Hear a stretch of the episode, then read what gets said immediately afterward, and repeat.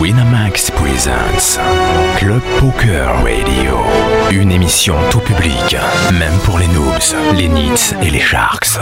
Winamax présente Club Poker Radio.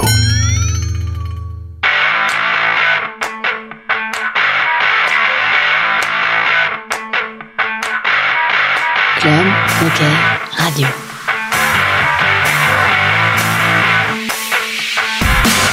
Club Poker Radio. La radio du poker. Avec Comanche, Olivier P. et Favela.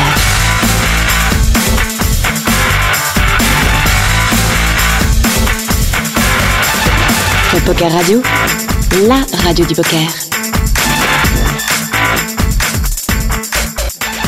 Eh bien, salut à toutes, salut à tous, c'est comment sur Club Poker Radio en compagnie de mes deux acolytes, Olivier P et Favela. Salut les gars. Salut tout le monde. Salut, salut Ça va, les vacances se sont bien passées? Génial. Ouais, nous on a bossé. Enfin bon. Vous avez bossé? Ouais, au WIPT. Ah, il y avait une Il émission nous a manqué. On m'a pas invité, j'étais pas. On fait que des rimes en et, c'est drôle ça. hein. C'est vrai, c'est très drôle. C'était la première vanne de, de l'émission. Ah, Alors, euh, une émission qui est très chargée, puisque comme on n'a pas eu de chronique euh, à Barguel euh, pendant cette émission, on va faire 7 chroniques d'un coup, c'est ça On récupère euh, C'est ça, 7 en tout cas, on, on va pas se marrer ce soir. On va pas se marrer. Eh ben, c'est sympa. Si, voilà. justement. Bon, ils s'en foutent, de toute façon, ils sont occupés par leur petit fil. Bonsoir, mes deux invités, nos deux invités. Alors, euh, Thomas, Jimmy, bonsoir. Bonsoir, comment je bonsoir tout le monde. Jimier, hein, juste pour la précision. C'est comme s'il y avait un accent. Oui, c'est c'est nous, c'est nous qui dessinons. Déjà, c'est la septième, euh, c'est le septième anniversaire de Club Poker Radio. Appelle-moi Bob. Ouais, on va t'appeler. Alors, Bob. Euh, donc, Thomas Gimier, voilà, bonsoir Thomas. Euh, et Caroline, euh, alors Bozolo, bon, je peux pas faire de- d'erreur. hein. Non, non, a priori ça va. Bonsoir, Bonsoir Caroline. Ça va? Ça va et toi? Oui, ça va, tranquille. pas Bon, plus. bah, Euh, bon alors en plus c'est bien on reçoit euh, deux personnes qui euh, travaillent dans l'industrie enfin de l'autre côté des cartes Hein, ça va bien coller avec l'actualité un petit peu comment on peut dire Chargé. Ouais, on peut, ouais on peut leur dire merci d'être venus ce soir quand même. Merci. Courage. Très joli timing au niveau des Bravo. Laurent. Oui, bah, écoute, on n'a qu'une parole. hein. Bravo Laurent Dumont qui avait prévu hein, le scandale euh, puisqu'il vous a invité euh, la veille hein, que le scandale éclate. Il était déjà là. Voilà, il était déjà là. Fort, De, là croire qu'il a tout organisé. C'est vrai. Euh, ah, on peut pas, on peut pas, Non, non, on peut pas Poker parler de 52 est sur le coup. Mais- Donc, euh, alors Thomas, tu, tu es, alors je lis Flore, assistant directeur de tournoi, directeur de tournoi. Euh, tu as été croupier. Tu, tu es quoi en fait, puisque apparemment tu es tout. Mais je, je suis travailleur indépendant, avant tout, si tu Ah, veux. Ce dans- n'est pas sur ma fiche. Donc, euh, C'est- Gardienne de la paix avant tout. C'est le statut en lui-même. Le statut en lui-même, comme la plupart d'entre nous, d'ailleurs, la plupart des gens qui travaillent sur des tournois de poker, euh, la plupart du staff externe à l'organisation, ça va être des, des gens qui sont travailleurs indépendants et qui sont amenés à, travailler au fur et à mesure de leur carrière à différents postes et pour différentes marques et pour différents organisateurs.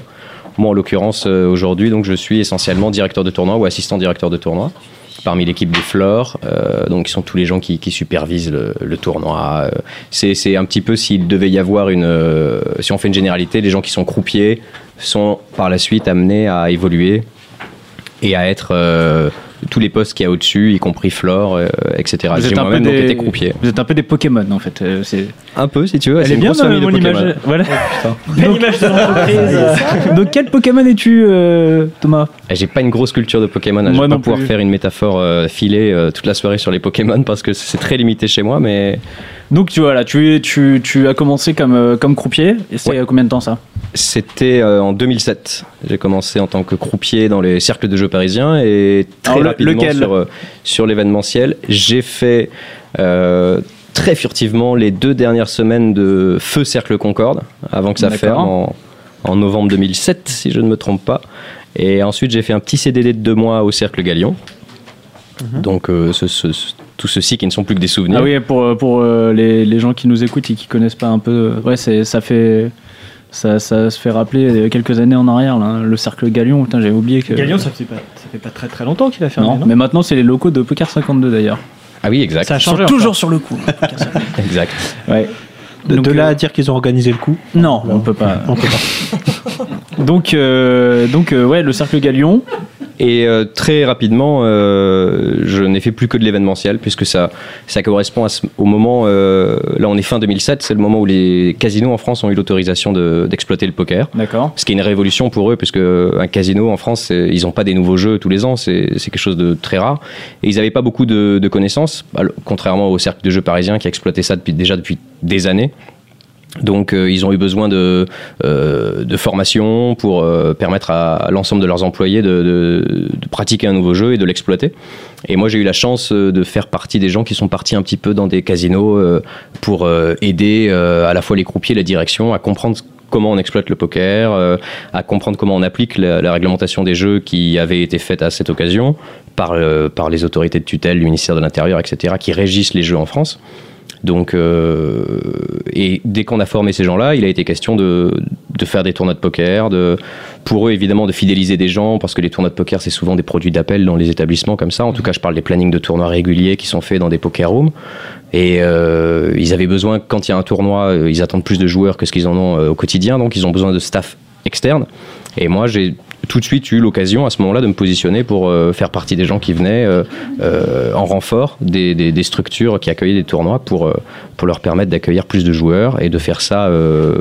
Voilà, professionnellement, un tournoi de poker implique beaucoup plus de choses que exploiter trois tables de cash game à l'année dans un casino en France. Et tu travaillais pour un acteur euh, particulier du, du poker, un casino euh, en particulier? Non, je, enfin, j'ai- travaillé bah, notamment avec le groupe Barrière, euh, puisque le, le premier tournoi, si je ne me trompe pas en tout cas, le premier tournoi de poker qui a été organisé dans un casino français, c'était euh, au casino de Deauville, donc au Barrière Casino de Deauville en, en octobre 2007, je crois. Et, et moi, j'étais croupier là sur ce premier tournoi. D'accord, t'as pas, t'es pas resté croupier très longtemps Non, j'ai- T'as évolué assez rapidement? J'ai évolué assez rapidement. J'ai j'ai eu la chance de rapidement travailler avec plein d'acteurs différents, notamment à l'étranger, parce que c'est les- c'est un petit milieu, donc les frontières se, se- se franchissent assez vite pour aller travailler à l'étranger. Enfin, c'est possible en tout cas. Et à l'époque, c'était le, c'était le bon moment. Et euh, j'ai travaillé donc avec différents acteurs et tous à des timings différents, mais m'ont proposé à un moment ou à un autre de, de, de quitter la table, hein, de, de rester debout avec la cravate et de, et de marcher autour des tables, puisque c'est un petit peu ça que fait le, le floor. Et euh, Tu fais aussi, tu, tu fais ça Non Il faut C'est tout vrai. ça, les, les croupiers. il me faut- je- je- au début, je pensais que c'était qu'elle me kiffait tout. Puis après, les mecs aussi. Tu vois. Non mais c'est vrai, la première fois que j'ai découvert ce truc, ce- cette espèce de kiss. euh, des- Ah là, c'est ça. Putain, tu le fais vachement bien. ah, c'est, c'est- c'est mon métier. Ah, c'est. C'est mon métier. des raisons pour lesquelles on paye dans un tournoi de poker. C'est euh, ce qui est marrant, c'est que dans un gros tournoi de poker, c'est bruyant, il y a du monde partout, et entre nous, quand on s'appelle, Tu l'entends. si, ouais. si- si j'ai euh, Caroline qui est là présente, si on est en train de parler, puis tout d'un coup elle s'en va, elle marche trois tables plus loin que moi, et je l'appelle Caro, Caro, elle va jamais entendre dans le bruit, elle va pas se retourner. Si je l'appelle, c'est instantané. C'est Si- c'est si vraiment étonnant fais- pratique. On a, marche c'est un peu compliqué. mais- Et au début, on a vraiment l'impression que c'est un manque de respect. En fait, à l'habitude, pas du tout. Vous savez, c'est pas un manque de respect aussi dans la rue quand tu le fais. C'est vrai, je fais pareil. C'est parce qu'elle est charmante. Ah, c'est cool. Euh, donc d'accord, donc euh, je, je comprends le, ce fameux, ce mystérieux euh, bisou bisou. T'as as travaillé notamment avec la fameuse équipe de Thomas Kremser qui était un peu euh, ce qu'on qu'on qualifiait, alors, euh, je sais pas si c'est à tort ou à raison, le, un peu l'élite de, des, des- des croupiers. Ou, Complètement, pas. ouais, j'ai- j'ai eu la chance peur de me faire fusiller par tous les croupiers qui sont dans la salle, mais non, c'est... Non, non, enfin, il y, avait, en tout cas, il mettait beaucoup en avant euh, son équipe et. euh, et oui, oui, j'ai eu la chance de rejoindre cette équipe euh, et j'ai fait les derniers événements de Thomas Kremser euh, pour les EPT en tant que floor. À l'époque, euh, on est quoi, EPT saison 6, je crois, EPT saison 7 peut-être. Et euh, ouais, j'avais commencé chez Thomas Kremser en croupier et je suis passé floor sur les derniers événements. Donc autant dire que lorsque Thomas Kremser avait, euh, en tout cas, euh, son contrat s'est arrêté avec Poker Stars, je, ouais, je pensais que je reviendrais jamais sur les EPT. Ah ouais? Mais euh, ce que j'ai fait l'année d'après, euh, finalement. Donc, euh, ouais. Mes premiers EPT, c'était de l'époque de Thomas Kremser. En effet, il y avait un positionnement qui se voulait. bah, Thomas a été l'un des premiers à mettre en avant le travail de, tout le monde, d'une équipe. Il communiquait beaucoup là-dessus, sur sa marque à lui, qui était Ticket Poker Events, qui existe toujours d'ailleurs. Et euh, ouais, il y avait- une grosse ambition de, se positionner comme étant les, meilleurs. Euh, Il y avait cette espèce de management à l'américaine, comme ça, un, gros esprit d'équipe, euh, vraiment du team building. on est les meilleurs, on est les plus forts, on est les plus qualifiés, on fait les plus beaux événements du monde. Et, et cette marque, il l'associait beaucoup à son image, à son nom. Je pense que ça fait probablement partie d'ailleurs des raisons qui ont, poussé Poker Stars et Thomas Kremser à se séparer. Parce que je, je me souviens d'à l'époque où euh, Thomas Kremser, euh, les gens pensaient que c'était lui Poker Stars. sur un EPT dans la Mm. salle, les joueurs pensaient Mm. que c'était Poker Stars, c'était ce mec-là, cette espèce de, de- de grand Autrichien, beau gosse, euh, très très classe, une, une très grande classe, hein, un savoir-faire inouï. Ouais, c'est vrai que j'ai eu la chance d'apprendre beaucoup auprès de gens comme ça à l'époque. ouais. Toi, Caro, t'as bossé avec, euh, avec cette équipe aussi ou pas? Non, pas du tout. Non, non, moi je suis Merci, arrivée, alors euh, désolé. du coup, je On parle qu'avec l'élite. voilà, tu veux parler qu'avec l'élite. Ah non, donc euh, tu. Attends, on va faire. Pour ceux qui te connaissent pas un peu, donc tu, tu n'es plus croupière, hein, comme, comme Alors, l'indiquaient les je fiches. suis, si, je suis encore, euh, je suis encore croupière. Je suis t'es entre encore deux. C'est-à-dire que je suis en cours d'évolution. T'es Je suis- encore un peu dans l'œuf, mais t'as pas. Voilà. Voilà. voilà, Donc, je suis en phase d'apprentissage pour évoluer. Donc, il y a des postes un peu intermédiaires euh, qu'on peut appeler aujourd'hui de senior dealer, euh, qui sont en fait euh, entre croupier et floor, c'est-à-dire qu'on assiste les floors sur les tournois. voilà, on les aide et à la fois on aide les croupiers lorsqu'il faut passer en table, en fait. Vous Voilà. aidez les joueurs un petit peu aussi, alors non, non. Je ne vois Pas pas de quoi hein. tu parles. Je, je, Apparemment, il y a une nouvelle évolution aussi hein, du, Non, non, croupier, je mais elle, n'est pas très appréciée apparemment. par les- Donc, euh, tu, tu deals depuis combien de temps? Alors, euh, euh, ça fait, c'est depuis août 2008 exactement, où je suis rentrée en fait à l'Aviation Club de France. J'ai commencé là-bas. Euh, j'ai dealé pendant un an, un an et demi là-bas et j'ai démissionné pour rejoindre euh, mes copains d'événementiel que je connaissais en fait de formation. C'est-à-dire que j'avais fait la, la même formation en l'occurrence que euh, Alice et Olivier. Il s'agit de laquelle Euh, C'était une formation, euh, ça s'appelait à l'époque IFCP, donc je, je dis à l'époque parce que ça n'existe plus, euh, donc l'Institut de formation de croupier de poker. C'était euh, un mois de formation, euh, au bout de laquelle, si ça se passait bien, on avait euh, un contrat euh, avec l'Aviation Club de France. Voilà. Donc après, chacun choisissait son, son chemin, c'est-à-dire que moi j'ai choisi l'Aviation Club de France, d'autres ont choisi l'événementiel. Euh, et euh, des amis euh, que je me suis fait pendant la formation, donc Olivier et Alice, ont pris eux le chemin de l'événementiel. Et, et un an et demi après, je les ai rejoints. Le chemin Voilà. de l'événementiel, c'est un statut de freelance? Oui, tout à fait. Ouais, ouais. C'est freelance, on est travailleur indépendant. euh, Il faut Voilà. faire ses, ses- ses- ses heures. Est-ce que c'est pas justement trop difficile de- d'avoir ce statut en fait? Tout à fait. Si, si, au début, mais c'est complètement précaire en fait comme situation parce qu'au début, euh, effectivement, on doit démarcher euh, les casinos euh, qui organisent des tournois, événements pour éventuellement obtenir un poste. Et puis un événement en amène un autre, etc., etc. C'est un peu une constitution de réseau qu'on doit qu'on doit Tu se peux travailler faire. combien de temps sur une année avec, euh, avec les tournois qui tombent Parce qu'il n'y en a pas des millions non plus Il n'y en a pas des millions. Moi, je dirais que hum, cette année, euh, je bosse. En fait, essentiellement, maintenant, je bosse pour Barrière et Poker Star. Donc, ça se résume finalement aux EPT et aux Barrières Poker Tour. Donc bon, bah vous voyez, hein, ça FPS, représente hein, à peu près et les FPS, les France Poker Series, ouais, tout à fait. Il reste, euh, il y a une étape encore à Mandelieu, euh, voilà. Donc euh, oui, et, euh, et donc voilà, donc ça représente à l'année, euh, je dirais, euh, oh, j'ai- j'ai j'ai vraiment pas de, de chiffres en tête, mais bon, Mais vous voyez bien, il y a chiffre, 8 donne un il y a chiffre, 8 euh. EPT par an, euh, il y 15 a par 8, événement étapes barrières par an. euh, Ah, plus que ça. euh, plus euh, plus des étapes euh, plus alors en tant qu'indépendant aussi, on a un travail de croupier. Enfin, personnellement, moi, j'ai encore des missions euh, euh, de, crou- de croupier de poker, mais en entreprise. C'est-à-dire Ouais. qu'il y a des comités d'entreprise qui font aussi appel à nous pour euh, dealer sur des événements euh, d'entreprise, donc complètement euh, free roll. euh. Il y, a- il y a beaucoup de demandes encore pour ça parce qu'à un moment donné, le poker c'était hype ou, ou ce qu'on Eh veut. ben, et Quand même, quelques-unes, quelques-unes. Alors, euh, ça, c'est pas négligeable pour moi. Donc, euh, oui, j'estime qu'il y en a encore suffisamment, en tout cas, pour que je les accepte. Il y a- y quand euh, même beaucoup de sociétés qui, qui ont fait ça lorsque c'était l'essor. Je parle Ouais. euh, 2010, euh, il y en a eu beaucoup 2011. plus par Il y a beaucoup de sociétés ouais, qui sont montées ouais. pour faire ça parce que Mm, mm. c'était clairement un marché florissant, puis ça s'est essoufflé. C'est-à-dire c'est que les, les Mm. entreprises qui avant faisaient euh, un tour à l'hippodrome, euh, etc., pour leur cadre, euh, leur, ils, ils trouvaient sympa de faire un tournoi de poker, mais une fois qu'ils l'ont fait une fois, deux fois, trois fois, le marché c'est un peu c'est même clairement euh, affaissé. Donc euh, aujourd'hui, il y a quand même beaucoup moins d'activité de ce côté-là. À l'époque, on pouvait presque vivre en ne faisant que ça en tant que Bah, croupier. D'ailleurs, j'ai commencé en événementiel comme ça, c'est-à-dire que vraiment, ouais. euh, j'ai fait mes armes dans les dans les soirées événementielles d'entreprise et on l'a fait ensemble. Ouais, Ouais. et au tout début, ouais. Ah, Ouais, tu ouais, te rappelles, c'était bien. hein. Ah, c'était Ouais. chouette.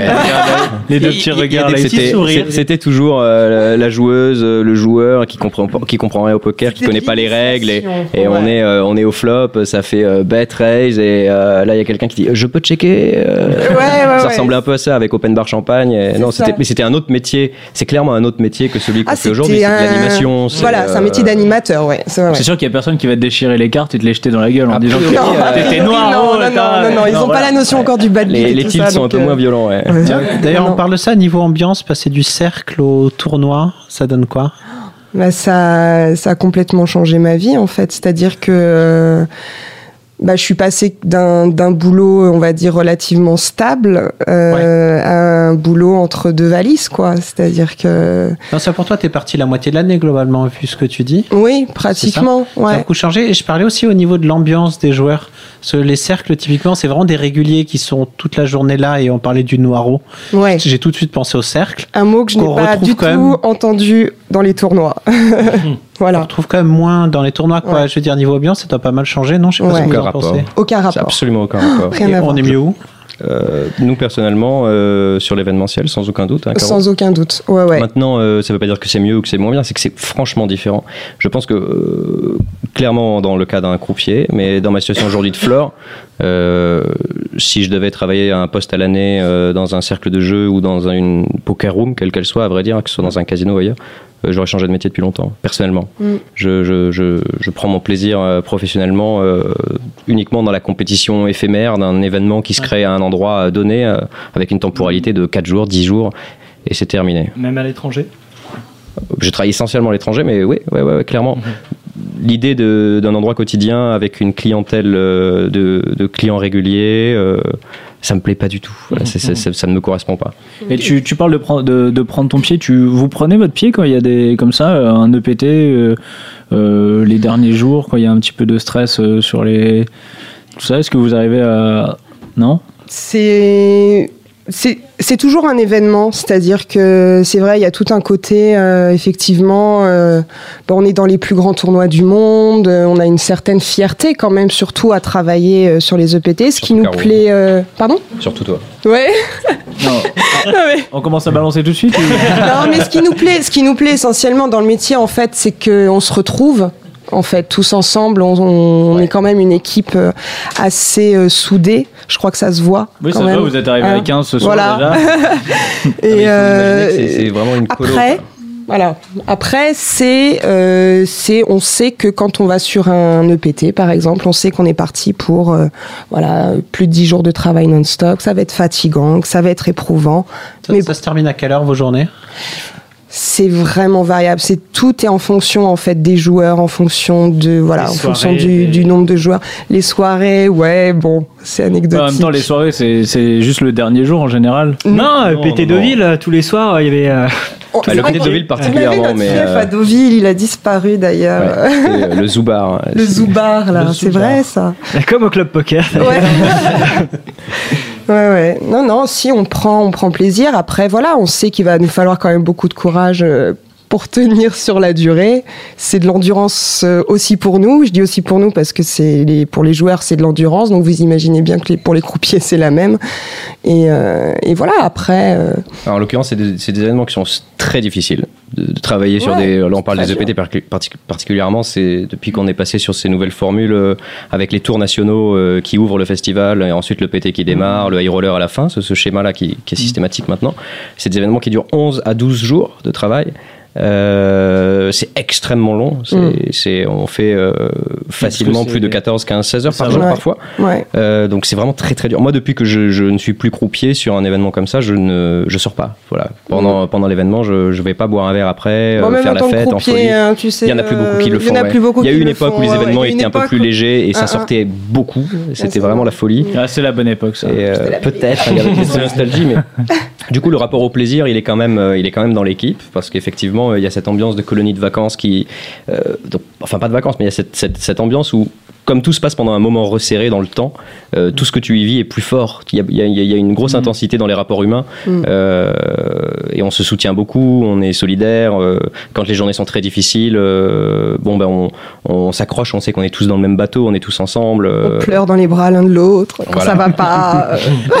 Quand tu parles de gens difficiles, ça donne quoi par exemple? De quoi De La situation typ- Journée. typique de quelqu'un qui te fait craquer euh, à une table. c'est Ah bah tiens, il y a quelqu'un, moi, je- enfin, on en parlera peut-être tout à l'heure, mais il y a quelqu'un dans le, dans le public que j'ai déjà vu dans des situations euh, compliquées. C'est c'est pas toi qui a eu un souci avec. euh, ouais, vous avez tous eu des, des soucis avec comment il s'appelle le mec qui était heads up avec euh, Big Roger là? Ah, ouais, bah. Roger Cantou. Ouais, euh, Brian, Bra- Oh là Brandon là, il y a des dossiers qui ressortent. Non mais non, parce que j'admirais. Non mais je, je me rappelle, On j'étais j'étais à côté, j'a- j'admirais ton self control alors que le mec, je crois qu'il te, il te disait vraiment. euh, Ah, mais ouais, il le mec, il, insulté il le menteur. insulté vraiment. euh, Bah tiens, viens, viens, viens, viens nous. viens viens- juste viens nous dire. il est timide. Ah, Mais si, mais t'es Allez, timide. Anto. Mais tu es beau comme, tu es beau le comme un dieu. Viens. Pour vous présenter Anthony Cuson, c'est un des meilleurs Voilà. courtiers d'Europe et il est Bah oui, devenu bah ça floor fait- ça- euh, EPT sur cette nouvelle Bon, euh, saison. c'est mon mec en l'occurrence, donc euh, Oh, comment elle laissez-le est, tranquille. comme elle est, comme elle Laissez-le. est. Je le protège. Oui, donc euh, Nicole Drague. bonsoir. Oui, non, euh, je, je- je me rappelle de, de cette, euh, cet épisode, c'est le, la fois où Big Roger, enfin c'est le, le c'est World Series Europe, c'est ça? Et, euh, et Brandon Cantu, il y a eu un- il une espèce de, de micmac entre Roger et lui, euh, parce que je sais plus, on s'en fout un peu, et le mec se retrouve un peu, je, je crois, seul à table avec toi, C'est ça, ouais. et il commence à, vraiment insulté, ouais. Donc c'était un, ouais, un peu délicat. Le mec, euh, bah, le mec, te- te- et toi, tu dois, tu, tu ne dois rien dire. Tu dois, en gros, ouais, je peux rien dire parce que si je dis quelque chose, euh, ça met mon, mon métier en péril. Je peux, je peux me faire. Euh, et le mec, guillemets, je peux avoir, de, Si ouais, voilà, tu je peux avoir des gros, ça avoir des très gros problèmes. Mais à ce niveau, il n'y a, pas de- règlement, etc. Je veux dire, euh, si, si, si un croupier se fait trop insulter, il n'y a, il y a rien à faire. Non, parce que là, c'était un peu discret, non il, il essaie de le faire de façon Si, un en peu. gros, il peut avoir des pénalités par, euh, par, les, par les floors euh, Ouais. qui sont là, ils peuvent lui, lui donner une pénalité. En plus, c'était bon. du heads up, donc c'est un peu chiant la pénalité là. mais- Un tour de pénalité. Salut. Bah, ça, ça faisait partie des choses, à mon avis, délicates euh, de la situation. quoi. C'est que c'était un heads Moi, up. en l'occurrence, euh, je peux rien dire parce que si, si je dis quelque chose ou j'interviens, euh, c'est très compliqué pour moi. Non, mais là, c'est un, exemple type de, de, de ce que vous pouvez subir euh, un peu tous les jours dans les. Non, mais c'est vrai que ça bouillonne euh, à l'intérieur, ça Ah, mais bouillonne. ça, ça se voyait en tout cas. En plus, moi, j'ai fait pas mal de sport, donc euh, ça, ça me chauffe pas mal. mais euh, non, mais ouais, c'est sûr. Enfin, il, dit, il, juste, il disait quoi? Il parlait en français Ouais, et ou- puis il m'a, il m'a, il m'a beaucoup insulté. Je sais plus ce qu'il m'a dit exact- mais en exactement. anglais, je crois qu'il disait t'es un menteur, tu Ouais, mens, c'est injuste, tu mens, tu mens, alors qu'il. En gros, j'avais expliqué quelque chose et il avait dit ce que je disais que c'était, c'était vraiment faux, que je faisais que mentir, euh, que j'étais de mèche un peu avec Roger. euh, j'étais un, j'étais Et un peu en alors collision. Et alors Et en fait, oui. Roger, il a pas besoin de moi, c'est un très bon Ouais. joueur, donc euh, J'avoue. Non mais en tout cas, bah, écoute, merci beaucoup. Non mais c'était vraiment marrant ce moment-là parce que. C'était marrant. t'es- parce- non mais bah oui. De, Ouais, de- c'était marrant de l'autre côté, mais- Ouais, Nous de l'autre côté c'était rigolo parce qu'on te voyait avec ta la veine qui, qui commence à battre. On se C'est dit, ça, bah, ouais, ouais. Et à un moment il va il va lui foutre ou il va pas lui foutre. non, j'ai gardé le self-control, ouais. Mais, Et euh, voilà. Et voilà. C'était un peu ça. dur, c'était un peu dur. Le professionnalisme. Et aujourd'hui tu es Flore. C'est beau. Voilà. C'est ça. Vous, a- vous avez eu comme ça des, des petites anecdotes de de, de joueurs qui pètent des plombs euh, au table, c'est toujours friand de, de, de ces petites. euh, Ouais, je pense, je sais pas, j'ai pas d'anecdotes qui me viennent comme ça, Probablement ça arrive. tonne, mais moi je t'avoue que je me positionne Ouais. par rapport à ça, ça me touche pas du tout. Enfin, j'ai arrêté depuis longtemps de me mettre en question sur ce moment-là. Je, je prends pas les choses personnellement et, et un mec qui s'énerve, euh, un mec qui s'énerve- quand je suis fleur, un mec qui s'énerve contre un croupier, c'est facile pour moi de, de gérer ça. Mais à, à titre personnel, euh, en tant que croupier, j'ai aucun souvenir particulier. Ça ne me marque pas du tout. Ça Ouais. m'est complètement égal. Ouais. Il faut, il faut une énorme distance. Il faut, ça, ça fait partie de ces métiers où il y a une notion de service et de représentation qui rentre en jeu. Et, et ouais, si on met trop de soi sur le moment, ben, on est vachement touché, on est dans l'affect. Et il y a des histoires comme ça de croupiers qui se lèvent sur la table et qui mettent un coup de. C'est une Ah, légende. c'est ça qu'on veut, c'est ça qu'on veut. Ça, c'est une vieille légende. Je, je sais, je, je sais pas si c'est vrai. hein. Bah, J'étais pas là, j'étais pas là, mais on en a beaucoup parlé de cette histoire, c'est vrai, de ce croupier. Moi, je le euh, connais pas mal en fait. Ah. Ah, J'étais là aussi, ouais. Ah, bah voilà, on a bien raconte fait. la histoire, Raconte c'est une des plus belles que j'ai pu entendre dans le genre. je connais le croupier, j'étais pas, j'étais pas là quand c'est passé, mais j'étais là euh, quelques jours après. Et ouais, c'est un croupier qui, qui s'est fait, qui s'est fait insulter par un joueur et qui a pété un plomb et qui est monté sur la table et qui a voulu donner un coup de pied, quoi, en fait. Et le pire dans l'histoire, c'est qu'il l'a loupé. Il a l'a loupé. raté, ouais. Ah merde C'est-à-dire, qu'est- Qu'est-ce que Le tu imagines joueur a la seconde après l'élan où la jambe est dans le vide ouais. Et où t'as tout le monde qui te regarde et c'est- c'est- ça doit être Ouais, incroyable comme moment. Ça, c'est du cinéma. Ça, C'est- si tu l'as loupé, tu peux encore dire non, mais je voulais. Enfin, c'est bon, je voulais pas. T'as compris, je- il y avait, il y avait un truc à côté. La question, c'est est-ce que tu te rassois après pour continuer à donner les cartes Avec un Allez, on oublie, on oublie. Excusez-moi, excusez-moi, messieurs dames. Allez, c'est pour moi là. euh. Et je crois que d'ailleurs Kinshu qui est un ancien euh, Kinshu c'est un ancien croupier Ouais. et je crois qu'il a il a pété un plomb comme ça à la C- il était croupier à la CF et un jour il a pété un plomb et il a balancé les cartes euh, à la gueule et il s'est barré. Bah, C'était un bon croupier, hein, D'ailleurs, j'ai démissionné profite, euh, un peu comme ça de la CF, c'est-à-dire que bon, j'étais euh, dans l'idée. Je sens que ça va être croustillant. ouais, ouais, non, non, mais c'est- vraiment pour le coup. En plus, à l'époque, à la CF, euh, je, bon, je, je, je savais que j'allais pas euh, rester euh, là-bas de toute façon parce que c'est vrai que c'était quand même assez usant, encore une fois, à la longue, euh, les réflexions de joueurs qui, qui sont chez eux hein, finalement, beaucoup plus qu'on dit en tournoi. Ce qui, C'est je pense que ça. différences ouais, par rapport à la clientèle. et- Voilà, la clientèle est beaucoup plus régulière, ils sont, ils sont là depuis Ils bien avant que toi, donc du coup, toi, tu as beaucoup moins de légitimité parfois à, bah, à l'ouvrir, hein, tout simplement, donc c'est très dur de trouver sa position dans, dans les cercles de jeu. Euh, et c'est vrai que le jour où j'ai écrit ma lettre de démission, euh, j'avais j'avais jeté mon paquet euh, de cartes euh, euh, près, près d'un joueur, j'ai pas visé sa tête, mais euh, j'ai jeté, jeté mon paquet, je me suis levée, je suis partie de table et j'ai dit, allez, j'écris ma lettre de démission et dans un mois, je suis plus là. Ouais, ouais, voilà. Ah, bravo. euh, Et la CF a fermé. Voilà. Oui, bon bah, et, et je te parle de ça, c'était en, euh, c'était en 2009, donc. euh, Oh bah oui. Voilà. Ça ne rajeunit pas Bah tout ça.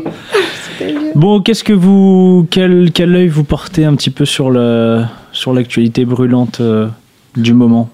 Vous étiez en plein dedans. Euh, Karine, t'es- tu étais. euh, Vous êtes bien amusé en On peut pas en parler. beau t'étais- festival. Ouais, on était, on était là, ouais, ouais. Bah, toi, Thomas, t'étais fleur de, de ce. De Sur l'événement, ouais. Donc on parle du Barrière Poker Tour de ce week-end, oui. qui a été un record d'affluence, hein, si je ne me trompe, pour, Ah oui, euh, pour le que- buy-in de. Et puis je pense qu'on en parlera encore Ne longtemps. de- l'oublions pas. Gagné c'était par un Alexandre record. Réard, parce qu'on en entend parler à chaque Alexandre, fois. voilà, Allez. qui a gagné. C'est vrai. Voilà, comme ça on l'a dit, et puis on s'en souviendra pas, parce qu'on Et puis se souviendra euh, quand et même Laurent que du reste. Laurent Polito qui. Ouais, qui a, qui a fait. C'était, il faisait de la collusion sur l'autre table. Je pense que ça, ça. chauffe un peu. si tu nous entends, Laurent, euh, jette tout sur tes murs. Ça a l'air de te mettre de bonne humeur. Je, me désolidarise de cette vanne en tout cas. Ouais. Ouais, Euh, donc donc c'est quoi la question Alors, Bon, c'était bien ce tournoi. Ouais, franchement, on a, on a battu plein de records, dis donc. On a beaucoup euh, travaillé. on a battu des records, là. travaillé, On a. Ouais, ouais, on a Ah, travaillé. C'était un événement ouais. historique et effectivement, donc il y a des événements euh, compliqués. Mm, mm. Ça a échappé à personne évidemment dans l'actualité de ces derniers jours. Euh, pour le dire tout de suite, à titre personnel, euh, étant entendu par la police euh, des jeux, et par la police judiciaire des services des courses et jeux dans cette affaire, et étant susceptible de l'être à nouveau dans les jours qui viennent, euh, c'est pas de la langue de bois et c'est pas un, un manque de volonté de ma part ni de transparence, mais je n'ai juste pas le droit de commenter cette affaire, d'en mais parler. t'inquiète pas, l'émission elle est diffusée dans, dans un mois. Alors c'est bon. Donc tu peux y aller. Donc oui, il a triché effectivement. Et euh, voilà, je, je- je peux parler de plein de choses qui peuvent être autour de ces sujets-là, avec plaisir, mais l'affaire en elle-même, je peux ni l'expliquer, ni la commenter, ni commenter ce qui s'en dit dans la presse, euh, ni voilà. Aujourd'hui, c'est, euh, c'est dans, c'est absolument pas dans mes possibilités. T'as pas eu. Est-ce que euh, bon après, tu nous le diras, tu ne le diras pas. T'as pas eu des directives euh, avant d'arriver dans cette émission, un petit coup de fil de de barrière qui te dit euh, vas-y mollo, non?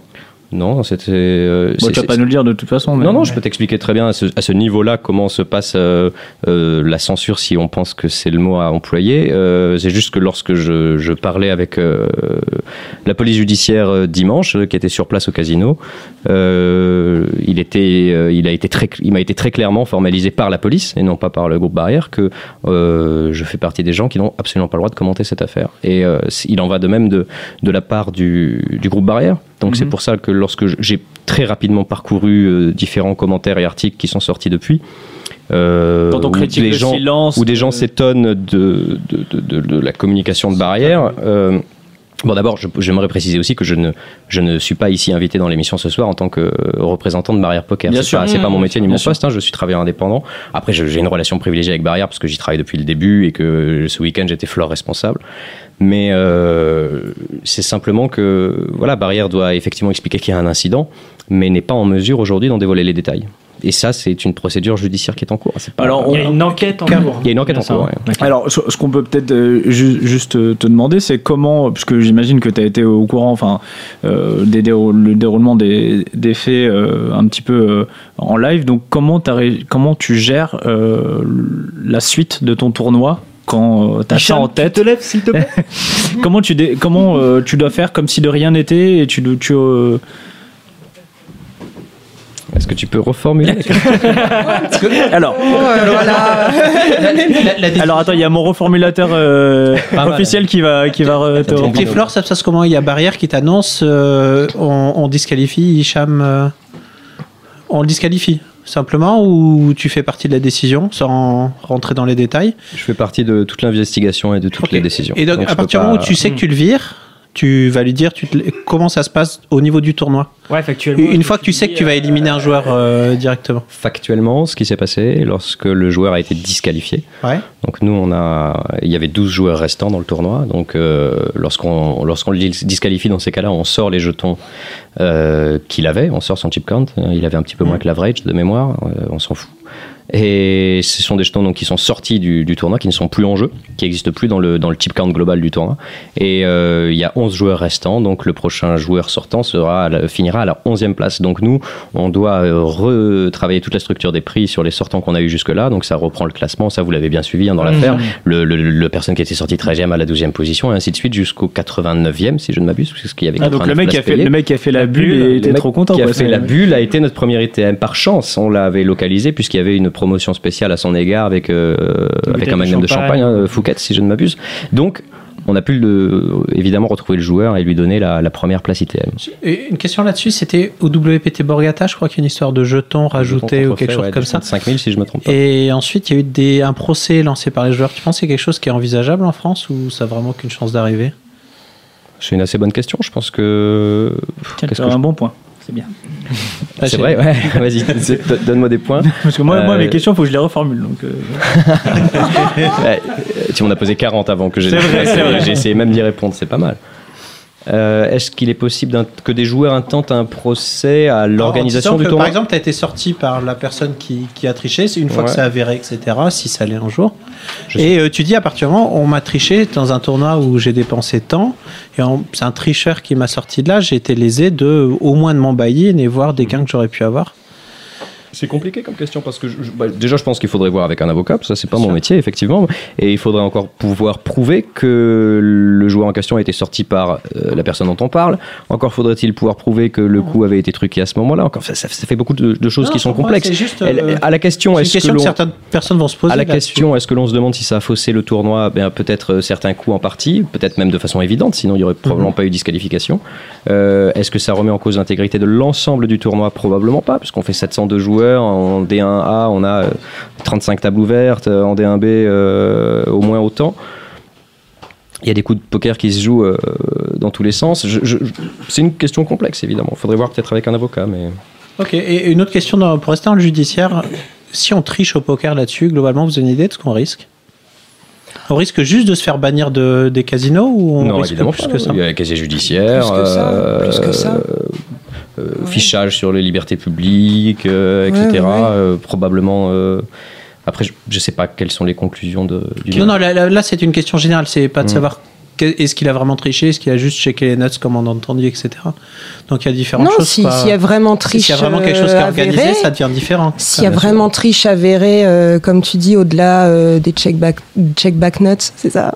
C'est Euh, voilà. Très bien, parfait. Ouais, non, je pense que ça, va, ça peut aller beaucoup plus loin que ça. Dans la- la- l'actualité récente, mais à plus long terme, quelle était, le, vous, journaliste, la, la, la, la Nous, décision prise à, la- et tu nous as vu à l'encontre Ouais, mais nos auditeurs n'ont pas. Maman Nos Vous, auditeurs n'ont pas la vous, animateur euh, de...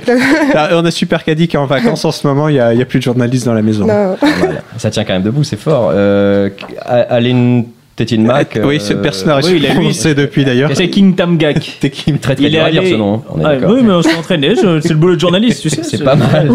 Lui, il est, lui, il est, lui, est en tôle, lui, par contre.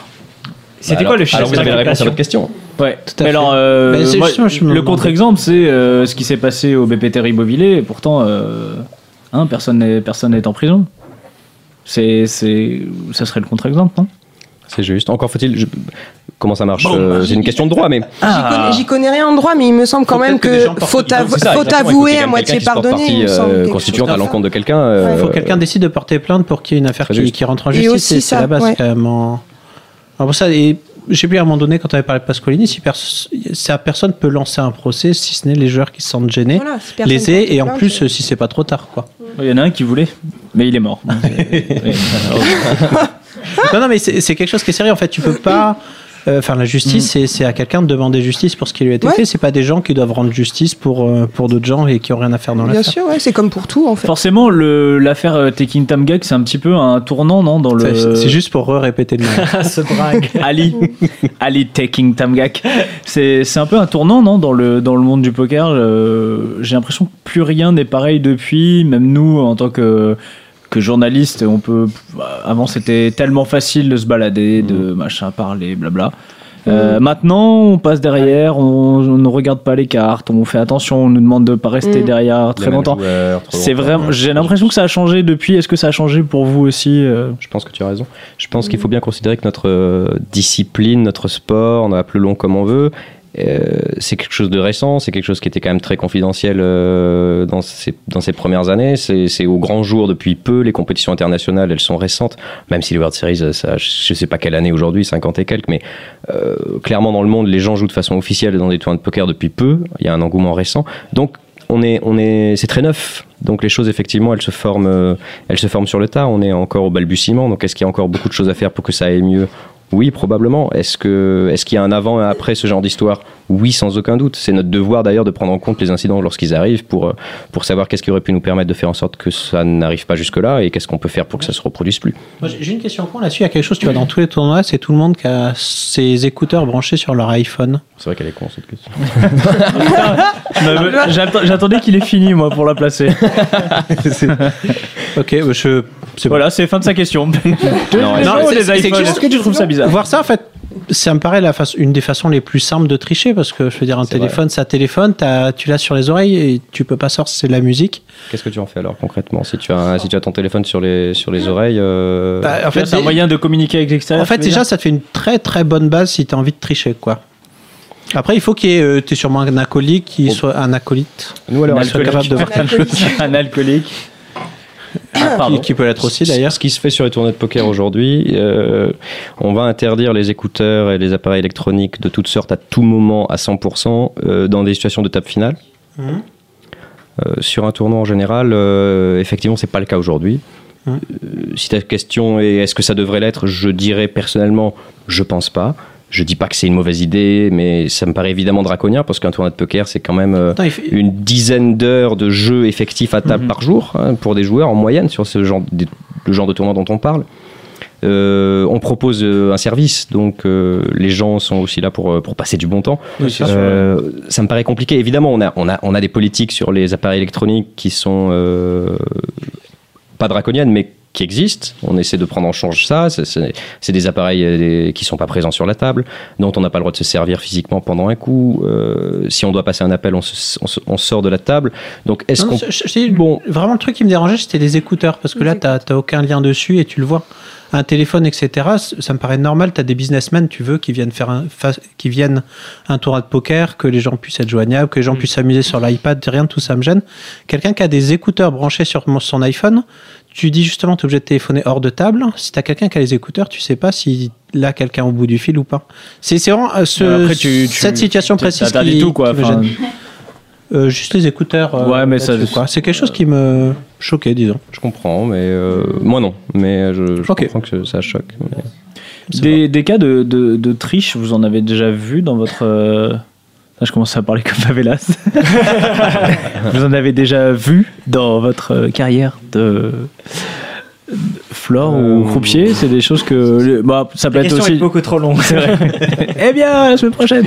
Euh, des, des, des, mar- des cartes marquées, des, des... après ça peut être autre chose. Bah, des, mais- des cartes marquées, il y en a, il y en a tous les jours. Maintenant, ça veut pas dire que c'est de la triche, c'est-à-dire que les gens regardent aussi leurs cartes d'une manière que des fois, euh, des fois, oui, Des- des sans faire exprès, il y a des coups Mmh. d'ongles. Des cartes marquées en Parfois même. ouais. Bah oui, voilà, c'est. Mais alors, mais des, des vrais, des vrais coups de vis, des De vrais, des vrais coups de triche. Personnellement, moi, de mes yeux, je n'ai jamais vu. D'accord. Voilà. Ceci, juste, juste les coups d'ongles, il y a des fois, tu as une table et tu te rends compte que. Enfin, c'est cinq fois d'affilée, c'est un as qui a, qui a été retourné au niveau des cartes marquées, quand même. Bah, sache que nous, quand on sort, quand on, quand on a des cartes marquées, on remplace le paquet instantanément, Oui, à la fin de la main. sûr. Euh, après, le paquet, il est analysé. On, Nous, en, back-office, on, on regarde ce qui a été marqué et comment et dans quelle mesure on estime que c'est des choses qui sont accidentelles parce que les gens font pas toujours attention quand ils regardent les cartes.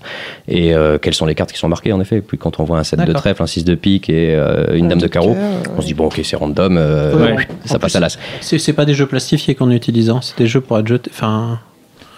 Je veux dire, t'as- t'as t'as des jeux qui s'abîment relativement vite, un petit coup d'ongle et tu marques une carte. Oui, c'est vrai. Oui. Ouais, Mm. c'est vrai. C'est Mais- quoi d'ailleurs quand on, quand on dit on marque une carte, c'est quoi un, un coup d'ongle Ça a réussi En à. général, c'est Ouais, c'est un un coup d'ongle. Enfin, c'est ce qui est le plus courant. Moi, après, j'ai jamais vu autre chose. mais- Maintenant, après, euh, non, le, le, le- bah, le- c'est pas courant du tout, mais on, quand on est paranoïaque, Bah, c'est- on pense que ça existe, c'est l'encre invisible, ce genre de choses qu'on achète. Avec euh, les lentilles, Ah, avec les euh, lunettes. C'est euh, bout de 20 balles sur internet. C'est quelque chose qui est pour nous, dans un tournoi de poker, on est obligé de prendre ça en compte. Donc nous, on- Ça en cash game, ça, c'est- pour les, les histoires euh, que, que voilà, en partie c'est privée, plus c'est beaucoup game. Plus, c'est beaucoup plus connu euh, des histoires Ah, de. ça, oui. Tu sais, euh, c'est c'est important de le souligner parce que même ma- malgré ce qui s'est passé ce week-end et, et la paranoïa qui s'ensuit et l'état de choc dans lequel ça met une partie de la communauté, de, de se dire mon Dieu, mais ça veut dire que le live est truqué, ça veut dire qu'on peut être sûr de rien. Nous, on est tranquille. hein, pour une fois que c'est pas le online qui est truqué, c'est bon. Hein. ça On- change, je refile un ça petit change peu. un peu, c'est on pas va mal. parler d'Europoker tout à l'heure. Mais Euh, je pense à l'inverse, ce, ce- je, je pense exactement l'inverse. Moi, je suis très très confiant, optimiste et, et positif sur la situation et sur son avenir. Et je Et au pense final, que euh, on bosse pour que ça se, pour que ces choses-là justement Ah, soient découvertes. Voilà, au, le au final, le, fait de, de découvrir une triche, c'est toujours. Que c'est rassurant, quoi. C'est-à-dire que. on- Ouais, bon, il n'y a pas de Ouais. fierté parce qu'on est toujours euh, évidemment abîmé du fait de que ce genre de choses arrivent. Puis euh, quand on travaille dans un endroit, on préfère que ces choses-là arrivent chez les autres. Mais euh, au fond, c'est notre métier de veiller à ça.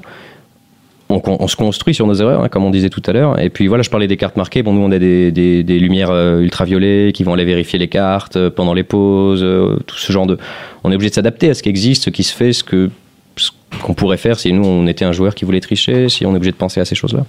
Ah ouais, vous avez vraiment des trucs ultraviolets. Vous avez des déjà vu de James Bond un peu. Jamais. Comment? L'encre, jamais. L'encre, moi, j'en ai jamais vu. Non, moi non plus. Dieu sait que j'en ai cherché. hein. Ouais. Ouais, ouais. Mais c'est pas possible, il doit y avoir une tâche Je suis sûr que tu utilises de l'encre. D'accord, donc euh, bon bah je, je Tant pis, j'aurais- le, le live est pas vraiment rigged. Ouais c'est un pas peu déçu. c'est pas vraiment rigide. Ça Ouais. dépend des endroits. Là, on parle aussi des très grosses compétitions. hein. On parle des endroits où on a les moyens, où il y a du staff qui est super qualifié, où il y a des gens, où il y a un turnover dans le staff, où personne a une, euh, à un moment donné une place qui est euh, indispensable pour l'organisation de l'événement. Tout le monde est, tout le monde est remplaçable, tout le monde est remplacé, euh, tout le monde vient d'horizons différents. Il y a des procédures, il y a beaucoup de choses qui, il y a énormément de moyens dont on dispose pour faire en sorte que ces choses-là n'arrivent pas et, et que les joueurs se sentent le plus possible en sécurité. C'est ça Et notre forcément métier. là dans, dans un cas comme celui-là, on va on va se retaper les vidéos des anciens Barrière Poker Tour aussi. où On, on est obligé de faire une investigation sur le sur le passé, sur euh, dès que ce ce joueur hein, qui est qui est pour l'instant euh, présumé Oui, innocent. présumé innocent. Euh, Bien sûr. ouais. euh, alors, il faudrait demander à Barrière Poker. Ouais, parce que enfin, je, je ferai toujours référence à, à ce qui s'était passé à Ribeauvillé. Je sais qu'on on a été obligé de, de regarder aussi toutes les, les bandes, parce que a priori c'était pas la première fois. Si je me trompe pas, hein, je n'ai pas, j'ai pas envie de- d'avoir des problèmes. Faut peut-être préciser. C'est Favelas qui parle, hein, en tout cas. Il y a Nico qui est en train de se dire non, là, j'aurais pas dû. Donc, alors, on va. On va passer aux questions suivantes. Bah vas-y, toi, vas-y. Ouais, j'ai- une question avant de passer à ça. Euh, Aujourd'hui, est-ce- enfin, quels sont les conseils que vous donneriez à quelqu'un qui veut devenir euh, croupier ou flore Attendez Et sans transition, alors.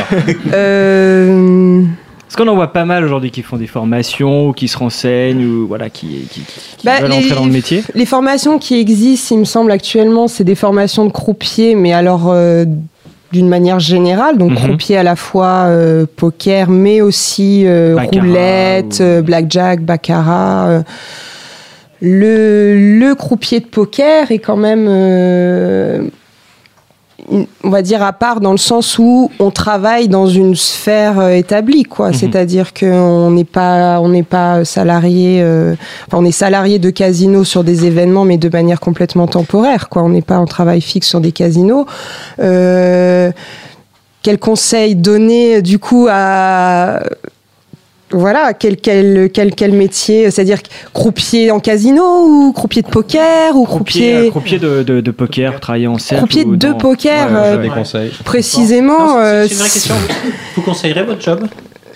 Non, un, pas- un c'est jeune pas- qui veut se lancer dedans. Enfin, c'est pas maintenant vous êtes installé dans ce job et tout ça, la question se pose pas. Mais quelqu'un qui vous dit j'aimerais faire ça, Vous dites c'est vraiment une idée débile ou vous dites bah foncez si c'est ce que tu as envie de faire Aujourd'hui, ça concernerait pas notre réponse ne concernerait pas le travail en lui-même, mais les dispositions qu'il faut pour pouvoir réussir à en vivre. C'est ça. C'est-à-dire ouais. que euh, aujourd'hui, les casinos en France n'embauchent plus. Ils traversent une crise sans précédent.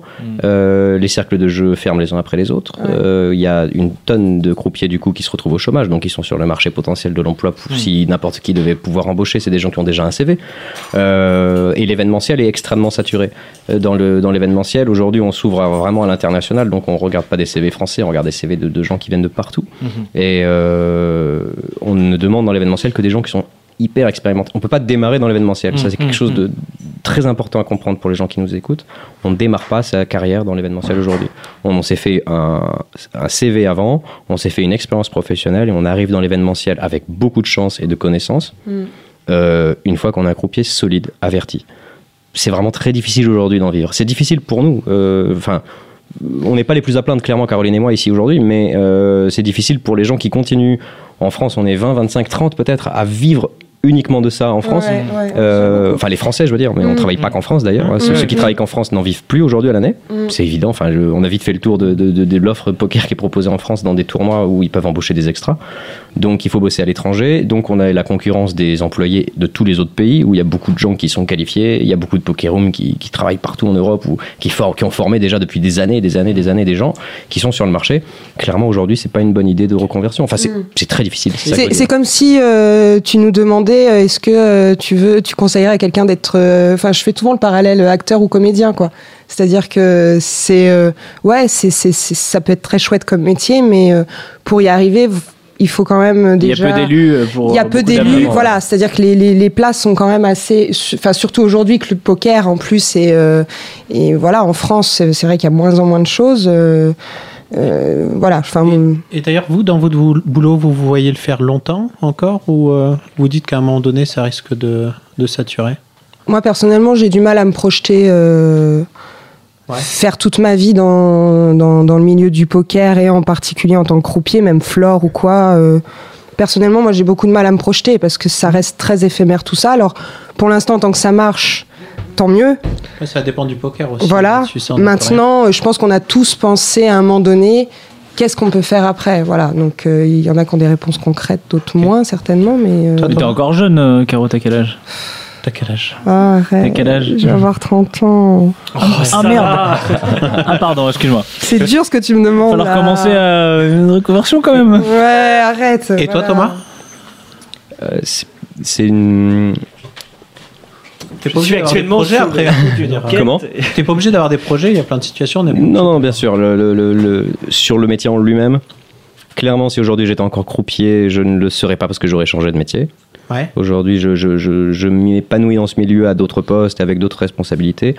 Euh, Est-ce que je me vois faire ça des années? Probablement pas une tonne, non. La réponse est assez simple. Je- j'aime mon métier, j'aime beaucoup de choses que j'y trouve dedans. On en parlait tout à l'heure. Mais euh, je trouve à la fois qu'il est vraiment difficile, ce métier, Mm. très difficile, en lui-même et physiquement, euh, avec les heures qu'on fait sur les événements, même si on Oh, travaille pas tous les jours, hein, c'est une vraie chance. On perd Moi, des années quand liberté, même mais- euh, sur une semaine de tournoi. Ouais, on ouais, ouais, on très prend euh, 5-10 ans quand même non, à chaque fois. Et euh, dur. Tu fais quel âge avec ça ouais, ouais, imagine. difficile à compter là. Ouais, ouais. Euh, vraiment. euh, et je crois qu'une partie de moi, pour être tout à fait honnête, euh, perd de plus en plus facilement patience euh, face à- au comportement des joueurs de poker. Je pense que- Ah, bientôt le coup de pied. Bientôt tu vas manger sur la table le coup de pied. tu, tu- tu nous feras Non, le mais- plaisir d'appeler les caméras quand même. Les gars, je vais péter les plombs, venez filmer. Non mais je, je disais tout à l'heure que j'étais, euh, je prenais du recul facilement sur des situations où des gens s'en prennent à moi, mais euh, d'une façon plus large et plus générale, je trouve que beaucoup trop de joueurs de poker sont euh, sont mal éduqués, sont, se comportent très mal sur des, sur, sur des tournois de poker. Euh, je parle de choses simples et anodines, de détails, de, de politesse basique, De respect. de, respect, des- de, de- de Bonjour. propreté sur soi, de, de beaucoup de choses. Ah oui, là on en est, on est bas, si c'est la propreté sur soi. on en est loin. Non, enfin, l'hygiène, l'hygiène. C'est vrai, mais c'est tellement vrai ce qu'il dit. Ah, ouais, ouais. c'est- C'est-à-dire, euh, c'est- raconte. euh. Non, j'ai rien à dire de plus, c'est vrai Bah ce qu'il si. dit, c'est tout. Non, mais juste en joueur. euh, Ça ressemblerait presque à un coup de gueule, mais enfin, le, le- le- le- Lavez-vous quoi, putain. Sérieux. tu sais que ça arrive, hein, des fois, où, des fois où il y a des joueurs qui viennent nous voir en nous disant, écoute, le, si- le, le mec à côté de moi en CH4, c'est C'est- insupportable. c'est- un- impossible. Des croupiers, évidemment, aussi, qui en sortant de table, qui disent putain, le siège 1. Et Typiquement, le siège tu 1 et le siège 10, souvent le euh, qui sont très très mauvais. euh, Il y en a un qui s'était fait ban d'un tournoi, non Ouais, Non, ouais, pas ban, mais on on a dû lui demander d'aller prendre une douche. ouais. C'est difficile de se faire bannir pour ça, mais ouais, ça nous est arrivé. Moi, je, je crois que la première fois que ça m'est arrivé, c'était le premier World Series Cannes, donc il y a trois ans maintenant. Quel joueur Euh, C'était un, c'était un russe. D'ailleurs C'était un joueur russe. Le Dovek Et je me souviens. C'était.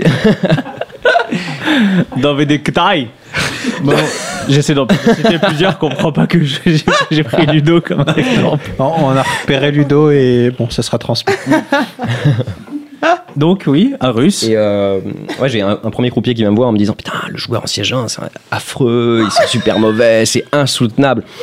Et bon, moi je, je considère là, ce qu'il y a de drôle dedans immédiatement, mais je, je me rends compte que ça peut être quelque Non, chose à table, de, pénible. hein. de pénalisant. Et puis quand on va jouer un tournoi de poker comme ça, c'est quand même un lieu public, on est les uns à côté des autres pendant des heures et des Oh, heures et des heures et des heures. Ouais, tu sens plus Euh, au bout d'un moment. On a le devoir d'être en société. Enfin, après, c'est euh, c'est un minimum de, civ- de civisme, mais Puis c'est dans, dans des établissements en général quand même assez. euh, Ouais, là on quand est au Majestic de Cannes. standing, euh, quoi. Je veux bon, a dire, priori, euh, on, est, on est bien, on fait un minimum d'efforts pour venir. euh, Il y a des. y a- ouais, Bref. Finalement, Et- si on joue ça, on peut se payer un gel douche. hein. En, en général, oui. Non, c'est vrai, mais c'est bon, la question qui se pose, hein, d'ailleurs. euh. Sur cette anecdote, j'ai le premier, euh, un premier témoignage de croupier, puis un second, puis un joueur qui vient me voir. Là, je me dis, ok, euh, comment, com- comment on gère cette situation? Clairement, il faut faire quelque chose. J'ai jamais chaud, été ouais. confronté à ça auparavant. Et je vais voir avec euh, le directeur de tournoi des World Series, Jack Eiffel et Lucille Denos, qui était la directrice pour le groupe Barrière. On en discute tous les trois, et euh, Jack, il me dit, bon, c'est facile. Tu vas le voir. À la pause, là il y avait une pause peu de temps après. Euh, tu l'appelles. D'abord on va enquêter, on va voir où, qui c'est. Tu le sens Euh, on, on va regarder qui c'est. Bonjour On va monsieur, regarder- alors bon, comment vous dire? On va regarder s'il a une chambre dans l'établissement, etc. Donc on enquête, on regarde qui c'est. C'est là que donc on- de souvenir, de mémoire il était russe. Euh, et il avait une chambre majestique sur place, donc c'est quand même des, des paramètres qui aident pas mal à ce moment-là. On cherche un membre du staff qui parle russe, parce que sur ce genre de tournois internationaux, on a des gens qui viennent de partout, hein, comme je le disais tout à l'heure. Là, en ce moment, sur un EPT, par exemple, il y a deux EPT de ça, on a fait une stat. Je crois que à nous tous dans l'équipe, on parle 31 langues différentes.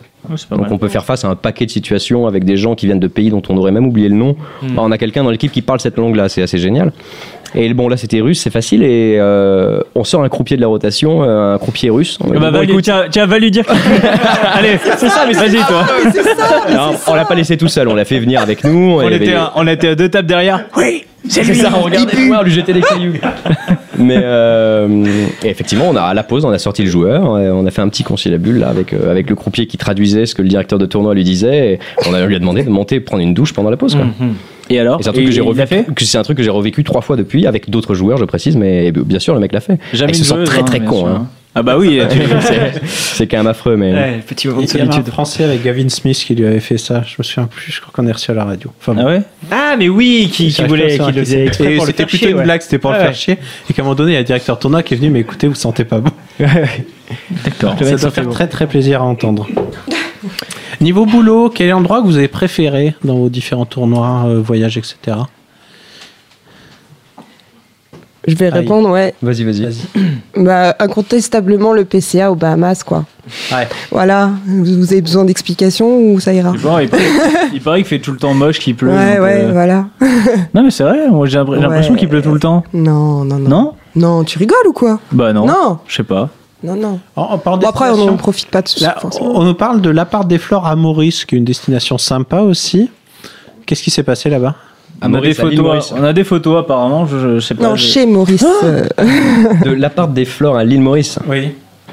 Alors je pense que, je sais pas qui pose cette question, mais euh, il y a une confusion, c'est-à-dire que je- ça doit faire allusion à une anecdote que je, je peux relater sans beaucoup de détails, mais j'en ai entendu parler. C'était il y a un an et demi au dernier WPT de l'île Maurice. ouais. Ouais, il y en a eu Mais j'y hein. travaillais pas. J'ai envoyé euh, mon ami Michael Mia et euh, Fouk euh, qui sont partis diriger le tournoi à ma place parce que je pouvais pas le faire et qui effectivement moi j'avais fait l'année d'avant et euh, effectivement sur euh, l'année dernière j'ai eu vent de conditions de travail assez assez folles où ils étaient dans un appartement euh, luxueux avec un jacuzzi sur la terrasse et euh, si j'ai bien compris tous les soirs ils faisaient des soirées incroyables là-bas euh, dans leur appart avec plein de gens du tournoi je crois je crois qu'ils ont pas mal rigolé voilà. Mais je je peux pas en dire plus personnellement j'y étais pas.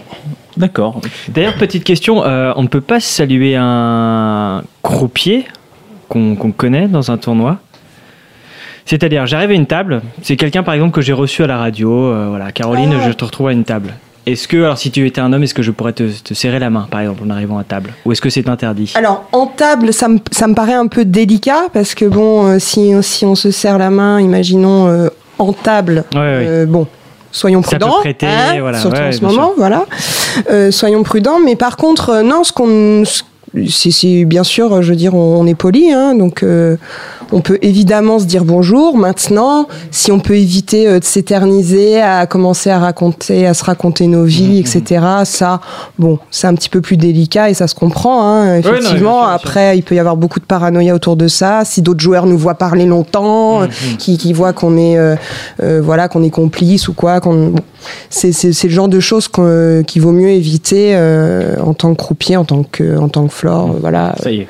Après, euh, Thomas Oui. se lâche. Ouais, je me déshabille, c'est bon, c'est l'heure. Attention, J'ai chaud. attention, il a chaud. C'est quoi la question? Est-ce que vous avez une préparation Non, attends, particulière bah, avant les attends, grands on pose pas la question à Thomas, non? Euh, Non?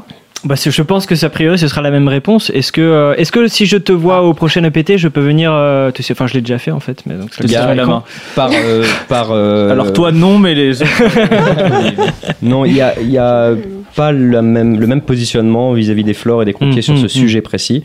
Euh, on va pas euh, s'éterniser euh, de démonstrations affectives au milieu de la salle, mais enfin, euh, on, va se, on peut se saluer, se checker, se faire la bise. Il n'y a absolument aucun problème de ce côté-là. Oh, on oh, est- ça va. Il faut pas oublier qu'on est quand même dans un métier de service. On est là pour accueillir les joueurs, pour être sympathique. Bien sûr, pour- on bien est sûr. content de vous voir arriver. C'est l'entertainment, ouais. Même toi ou voilà. euh, Même on toi. est- C'est sympa, ça me fait plaisir. On va vraiment pas s'éterniser par contre. mais, euh, Non, mais il faut, il faut, il faut pas être euh, dupe sur ces C'est-à-dire, malgré euh, les, les- les rumeurs que l'on voit sur euh, les histoires de ce week-end, euh, on- dans les jeux de façon générale, les jeux, par exemple dans un casino, les jeux trad, euh, etc., il y a beaucoup de protocoles sur le rapport croupier, euh, sur le rapport personnel-joueur. Oui, oui. Euh, nous, dans les tournois de poker, on essaie de trouver des choses qui, qui vont dans ce sens-là aussi. Avec, il y a deux mondes qui sont bien distincts.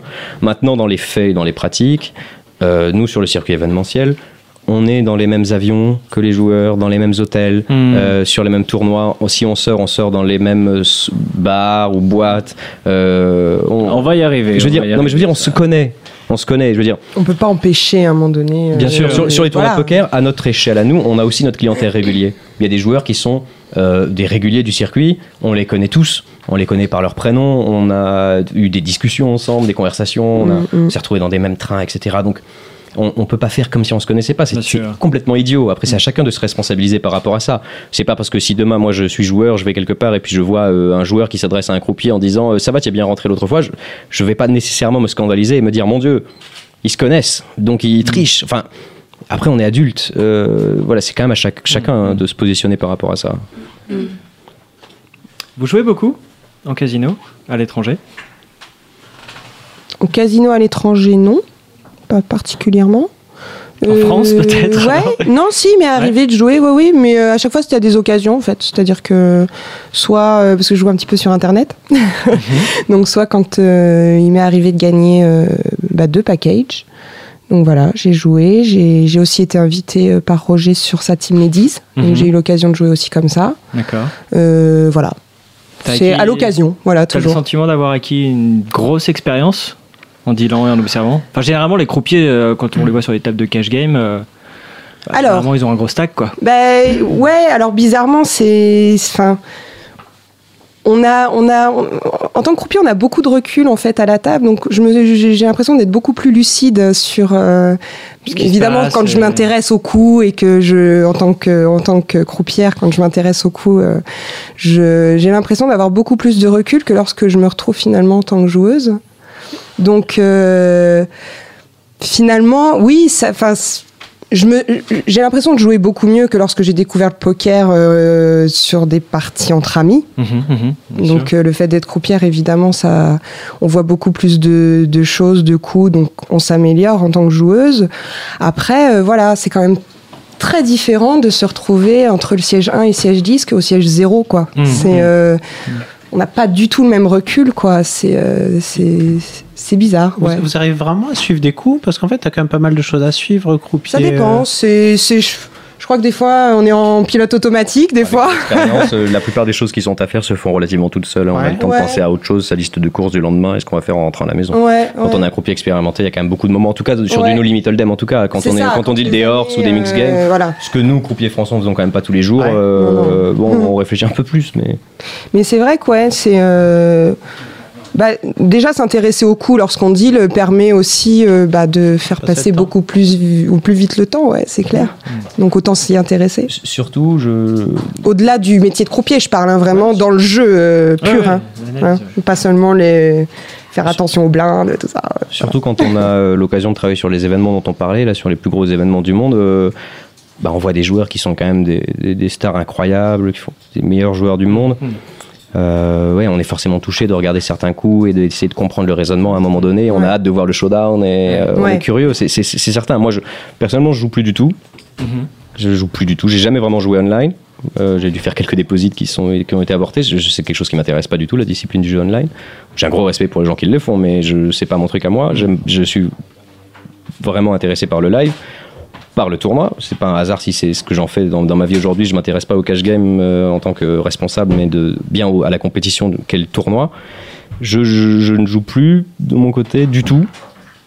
Parce que quand je ne travaille pas, j'ai besoin de faire autre chose et de m'aérer l'esprit autrement pour pouvoir Ouais. continuer à aimer mon métier, Mm. plutôt que de retourner dans un casino, d'entendre le bruit des jetons, d'avoir des mecs qui viennent me raconter leurs coups, de me retrouver dans des situations. clair, euh. D'ailleurs, ce, ce bruit des jetons, il te, il vous hante pas On l'entend plus, oh là là, on l'entend Ah ouais. plus. Je crois que te- depuis Par la fin de formation, je l'entends plus. Le joueur qui vient me raconter un coup, je l'entends encore quand même. ouais. Ah. Et ça, t'inquiète pas, c'est pour tout le monde. C'est pour tout le monde. Il continue à suivre quand on continue à partir.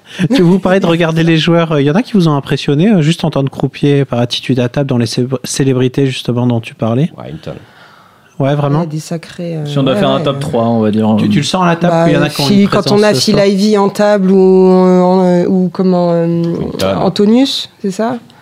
Patrick. Ouais. Ouais, mais Anthony, c'est pas c'est Ouais, pas ça c'est pas pour les mêmes raisons. Il y a ton mec encore, il y a ton mec encore ici. hein. Non, non, si, il y a des joueurs, euh, évidemment, ouais, c'est, enfin, bon, personnellement, comme j'étais, euh, avant d'être croupière, je, j'aimais, j'aimais beaucoup regarder les tournois, euh, les plus grands tournois du monde en streaming, à la télé, tout ça, et c'est vrai que, purée, quand je me suis retrouvée à leur table, euh, ouais, ça fait quelque chose, ouais, et du coup, on observe, on T'as regarde. filé des on- grosses euh, tables finales, non?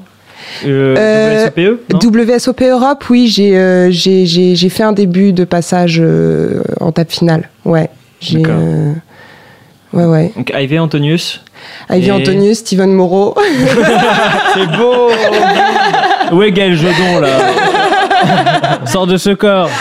non, non, mais, Non mais en bon, tout cas, voilà. non mais en plus, Ah, non, mais en plus c'était, en plus c'est vrai que non mais j'étais là l'année où il a fait 12e, 14e, je sais plus. 12e. Ouais, j'avais Non, mais c'était les incroyable. Non mais la c'était. demi-finale et après la finale et c'est vrai que c'était c'était fou. Quoi. Ah, il Ils nous se a- retrouvaient au milieu de. Mais juste pour, Ouais, avait pour, pour remettre des. euh, Steven nous a fait Jack vibrer Cody, de, ouais, de ouais, ouf, euh, ouais, je sais plus, mais il y avait, ouais, ouais, il y avait quand même des. Buchanan, je crois. C'était, euh, Ouais. ouais, c'était fou. Ouais. Ouais. Ok.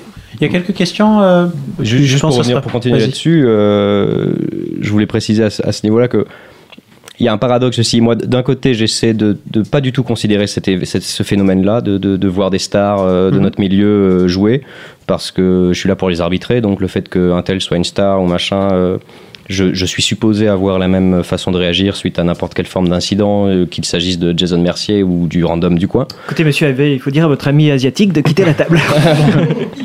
Et puis je.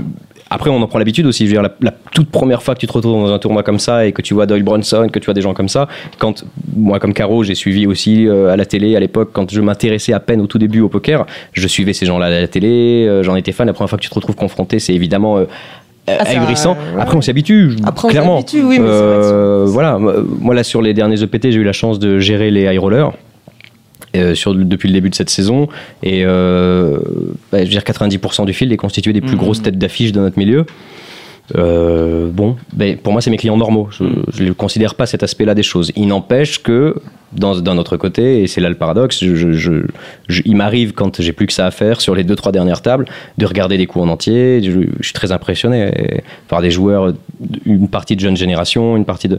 Des mecs comme Dan Smith, Mm. des mecs comme. euh, bah, une génération de- d'Allemands et d'Autrichiens aussi, des Ole Chemion, des gens comme ça qui sont ahurissants. Daniel Coleman, je veux dire, quand euh, Mike McDonald, voilà, ce, ce genre de mecs-là euh, m'en mettent plein la vue, ouais, de, de- de leur, de leur présence à table, de leur euh, concentration, Alors, je- de leur solidité. Il y a une apparence de solidité où tu n'as pas, envie de- t'as pas envie de jouer contre eux, c'est que c'est Ouais. évident, c'est évident. Alors, ju- justement, à propos de, de, de, de- ces joueurs-là, de ce groupe d'Allemands qui jouent les, les super high on en a parlé récemment avec, euh, euh, avec euh, Ben Pollack, avec euh, David Iquita et avec Fabrice Soulier, que beaucoup de ces joueurs en fait swappent entre eux. Est-ce que vous, en tant que floor, en tant que croupier, vous justement avez un regard un petit peu différent pour surveiller bah, qu'il n'y ait pas justement de soft play, que ces joueurs se jouent et que, euh, et que tout se passe de manière, de manière correcte Évidemment qu'on a que ce soit le cas ou pas le cas. Hein, mais, Bien sûr, non, on a évidemment le regard critique qui est en alerte.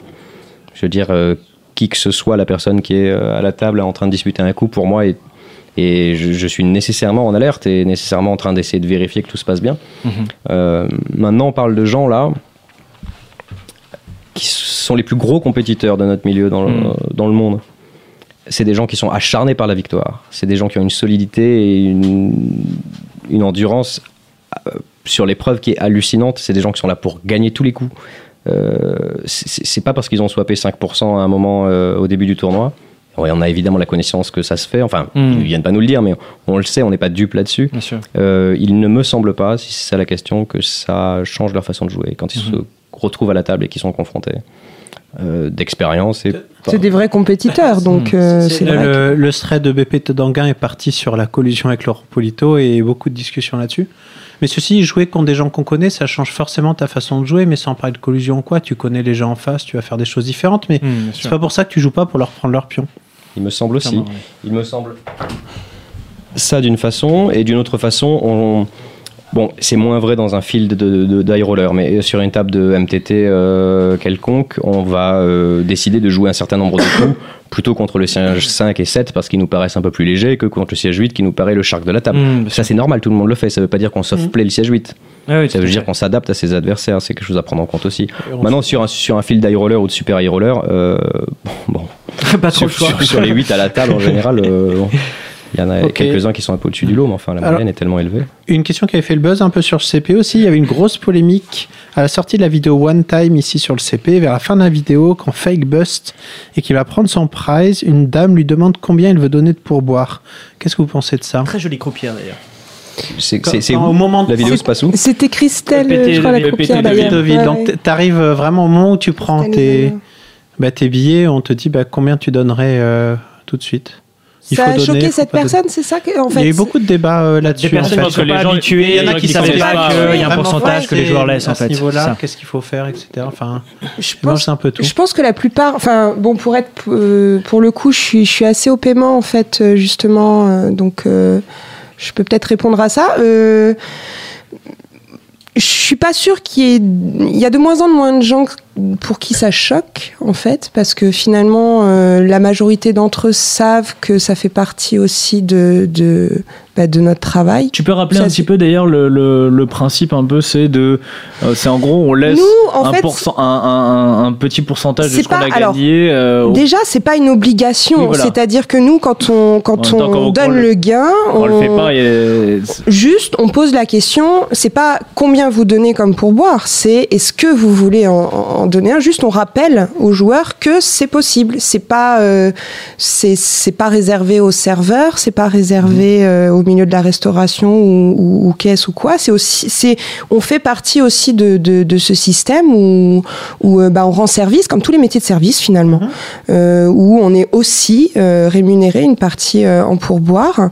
Euh, c'est, ça fait partie du jeu, ça choque de moins en moins de monde. Je, bah, je suis assez étonnée en fait Le- que ça choque débat, encore. c'est- euh, Je pense que le débat, c'était que c'était de le faire à ce moment-là, au moment donné. C'était une façon de bah, forcer la main. Je pense que ça a été sinon, en vécu. fait, quand, quand le faire, en non, je- fait. je, te parle du débat. La, la Ouais, question je- en fait, que- je vois, je vois pas d'autre moment où le faire euh, finalement, seulement au moment où, bah, c'est comme un serveur finalement, c'est à l'addition qu'on qu'on donne le pourboire. Je Bah là, pense que c'est la même ça- chose. Ça- il ça est a pas en peut-être- face de toi, le serveur. Tu t'en vas, tu t'en vas pas, tu laisses, etc.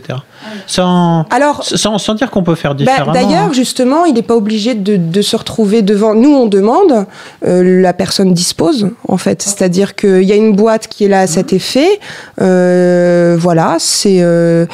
Euh, il peut très bien euh, déposer un billet dans, dans la boîte sans qu'on soit là. Euh, c'est juste en fait un- une information qu'on donne en fait. Voilà, c'est pas. pour vous les pourboires au, au niveau de ce que vous pouvez recevoir dans, dans un La moyenne, c'est quoi déjà C'est Ouais, très variable. euh, les... C'est quoi c'est- Non, mais déjà, en général, combien un joueur va laisser entre 1 et 2% Entre c'est 1 ça et 2% oui, quand il laisse, c'est ça. Ouais. Mais tout le monde ne laisse pas. hein, il y a Non, je crois qu'il y a des, il y Jusqu'à a des gens qui 3%, sont, la norme des gens qui va sont de 1 à très 3, généreux. Comme, La, la norme c'est de 1 à 3, c'est vrai qu'après les, plus les gains sont élevés, euh, moins le, évidemment le pourcentage, euh, parce que ça représente quand même de grosses sommes après. Euh, oui, en moyenne c'est entre 1 et 3 euh, Et quand, bien, quand ça donne. Pour Ouais. vous, ça représente quoi en tant que croupier ça, Ça dépend des, des événements et des contrats. Ça dépend, ouais. Il faut savoir également, c'est de moins en moins le cas, mais enfin, il y a toujours, selon les endroits, les destinations, peut-être quelques-uns en France, mais je parle surtout à l'étranger, où les pourboires ne sont plus distribués aux croupiers, ou ne l'ont jamais été d'ailleurs. Donc. euh, Ah bon? Tu, tu peux nous dire où Enfin, non, c'est. euh, Bah, non, je- je- dis- ce que je dirais par contre, si je devais faire passer un message, c'est aux joueurs euh, de se renseigner. Lorsqu'un joueur voit un croupier euh, procéder à son paiement et lui demander du pourboire, a priori c'est que le pourboire En va général, être va à nous. redistribué au croupier, euh, clairement. Euh, lorsque le tournoi se passe dans une salle euh, annexe de l'établissement et que le croupier va se faire payer à la caisse qui est de l'autre côté du casino et qu'il laisse une- un billet dans une boîte à cette caisse, ce qu'il y a dans cette caisse reverra, sera rarement vu euh, de la part des Ouais. gens qui travaillent au tournoi dans l'autre salle. Mm, voilà, c'est ça. Euh, donc il est pas malvenu de demander si le pourboire est redistribué au personnel. Ouais. Clairement. Ok, il n'est pas Euh, forcément, donc c'est quelque chose à savoir. quoi. C'est quelque chose à savoir. Ça l'est la plupart du temps, mais ça, ça l'est pas oui, forcément. oui, maintenant c'est vrai. Euh, que- voilà, euh, mais clairement, ça représente, pour généraliser, une partie non négligeable de nos revenus. C'est une réalité. Très bien. Une dernière question, je pense, euh, avant de- d'arriver au petit questionnaire d'Alain. Euh, Il y a des potins dans, dans vos milieux entre croupiers, croupières, c'est bien vu, mal Pas vu? du tout. Lol. Mais il y en a évidemment beaucoup. Bah, en fait, c'est- normal. La question, elle Euh, pourrait faire une émission entière. Attends, c'est ça. Est-ce qu'il y a des potins entre Faudrait croupiers nous réinviter pour ça parce que. Il y a quelques demandes là-dessus. C'est, euh, comme je le disais tout à l'heure, cette ambiance euh, spéciale de, de, de colonie de vacances crée euh, un grand nombre de situations propices à ce qu'il y ait plein de choses. Donc il y a, il y a des, il y a des, il y a, non mais je vais, je- non mais je vais, je vais, je vais dire quelque chose de particulier. Il peut y avoir euh, des histoires, des flirts, des machins. Il y a des drames, il y a des tragédies, il y a des belles Ah histoires d'amour. La vie. Il y a des rencontres qui se font. Il y a, il y a des. Je simplifie aussi, j'élargis plutôt le débat. Il y a des, surtout des belles histoires aussi qui se créent entre les gens, de- C'est de- d'amitié, d'estime, de, de partage. D'amour. Euh, et il y a des belles histoires d'amour qui se créent, comme c'est le cas entre Caroline Bozzolo et Anthony Cuzon, oui. ici présent. Dont on a les premières images. Euh, et- Un petit. D'ailleurs, j'en profite euh, pour faire un petit bisou. C'est une vraie idée. Voilà à, euh, à Karine qui nous écoute sûrement. Karine. Notre ami Crinque Voilà, Karine. quand on parle de solidarité et de choses qui nous touchent, euh, ça en fait partie. et des belles rencontres et des Et choses des belles belles qui se rencontres. Humainement dans Voilà. ces- dans ces Eh ambiances. ben, gros bisous à Karine. Et chaque jour, de euh, faut qu'elle sache qu'on lui, radio. il faut, faut qu'elle sache vraiment que chaque jour, euh, toute l'équipe lui envoie vraiment les, les meilleures ondes positives euh, qui soient pour que, pour que ma foi, elle se rétablisse le mieux possible. Pas le plus vite possible parce que j'ai vraiment, personnellement, on a vraiment envie qu'elle prenne son, son temps pour se, Pour s'occuper d'elle. Pour s'occuper d'elle, c'est super important et ma foi, elle aura toujours sa place parmi nous et, et Et voilà. bah écoute, euh, le message, j'espère qu'il sera entendu. Et puis, Ouais. euh, nous, on lui fait un, un Ouais. gros bisou. hein, de... Cette histoire a été justement une vraie belle partie, histoire de, de, de- euh, ouais, de ça- montre un bel- de, un bel de élan de solidarité, de, Ouais, de- ouais, de ouais. communion, de, de- de- Mhm. de choses comme ça entre les gens. C'était Mm, euh, mm. incroyablement touché, touchant. Et elle, elle en a été euh, Elle a encore besoin de nous, donc euh, incroyablement voilà. touchée. faut Mais qu'on ouais, c'est faut vrai qu'on que pense à elle. Eh bah écoute. je t'embrasse très fort, Karine. Ouais, bisous, Karine. Karine. On pense à toi. Et le, alors bah, tu devoir, euh, vas devoir enchaîner avec ton, avec ton questionnaire. J'espère j'espère que tu vas nous faire rigoler. Hein. Eh ben, on va essayer. Alors, ça s'appelle le quiz ruling. Ça fait combien de pages? Ah ouais, c'est ce que je suis en train de me dire. il est 22h11. Il est 22h11. ça fait combien de temps Il y a- eu dépend, qui avance. derrière. Ouais, ouais. non, on va le faire vite. Je t'interromps parce que Caroline étant euh, donc en Ouais. formation Flore, euh, les questions Oh, s'adressent à elle. Merde. Ouais. On va voir. Je vous donne le déroulement de certains coups, de certains, de certains cas qui n'ont bien évidemment jamais eu lieu, évidemment, et à vous de déterminer le ruling approprié, ok? Lors de la table finale d'un tournoi dans le sud, un joueur se gratte régulièrement la tête, le nez et le menton. que faites-vous? Oui, on lui demande d'aller chez le coiffeur si des fois il a des problèmes, euh, je sais pas. Est-ce un sujet à ruling, ce genre de choses vraiment, euh, Thomas Alors, Imagine un mec qui, un mec qui, tu vois, comme ça, deux, trois fois, se touche le nez. Putain, tu dis, il y a, y a Anguille sous roche, il y a, il y a- il y a quelque chose. Ou soit c'est une blague entre, entre potes, ou. euh, Je veux dire, si tu, si tu te poses la question au moment où il le fait, ça veut dire que tu fais bien ton travail. Ouais. Déjà. Il ne s'agit pas de dire que quelqu'un le fait a posteriori six mois plus tard avec un montage. Hmm. Il s'agit de dire que sur le moment, tu es capable de dire que tu as repéré des choses qui pouvaient paraître étranges. Après, on est paranoïaque, il faut tout- toujours considérer tout avec beaucoup de pincettes. C'est très difficile d'accuser qui que ce soit de quoi que ce soit, euh, sans preuve tangible, mais Oui, vas-y, vas-y, c'est juste un bruit de chaise. C'est lui, c'est toi. je crois que c'est moi. J'entendais ça aussi dans mon casque. Et je me disais, mais qui fait ça? Et j'arrêtais pas de bouger. Ok, je suis désolé. On est en train de chasser le, le bruit. Et je frétille sur ma chaise. Je suis C'est désolé. toi. Je vais me détendre. Aucun souci. Et donc, ça veut dire qu'on fait bien son métier si on l'a remarqué. Voilà. C'est une bonne réponse. Lors des WSOP, vous ramassez par inadvertance les cartes d'une jeune femme alors que celle-ci est à tapis et prétend avoir les as. que faites-vous? Alors, c'est ce qu'on appelle dans le jargon une Estelle Denis, c'est ça C'est un peu ça. Alors, Thomas, dis, je t'écoute. C'est pas toi qui étais censé répondre. Il y a une jurisprudence à Stelle Denis dans notre milieu, puisque voilà, tu parlais de Tétin Tenmac, que tu sais si bien dire. Taking Tamgak. Merci Mais beaucoup. Tu me demandes, je, je vais faire un jingle d'ailleurs. Euh, alors, évidemment, on va estimer, c'est quelque chose qui est très dur à entendre pour le joueur lorsqu'on lui dit ça, que c'est sa responsabilité de protéger les cartes. Ce à quoi le joueur va nous dire, mais attends, euh, c'est pas moi qui les ai données au croupier, c'est lui qui est venu les chercher dans ma case, derrière mes jetons, devant moi, c'est quand même ahurissant. Et je vais faire une parenthèse, je, je l'ai fait moi cette erreur en tant que croupier. Il y a des années de ça, c'était sur un SAT, l'un des premiers EPT de Deauville, pas le premier qui avait eu lieu il y a très longtemps, c'est le premier qui est revenu, je sais pas, 2009, peut-être quelque chose comme ça. Je fais ça dans un SAT. Euh, tapis payé, le siège 5, le siège 6 fold. Le siège 7 paye le tapis et je, en ramassant les cartes du 6, je, je récupère celles du 5. Et elles arrivent directement dans mon muck, elles sont absolument irretrouvables. C'était terrible et le, le ruling a été de, de laisser le joueur euh, jouer le board euh, avec euh, l'unique option de pouvoir euh, partager le pot. Euh, Drawing. Qu'est-ce que tu penses du ruling? C'est pas mal.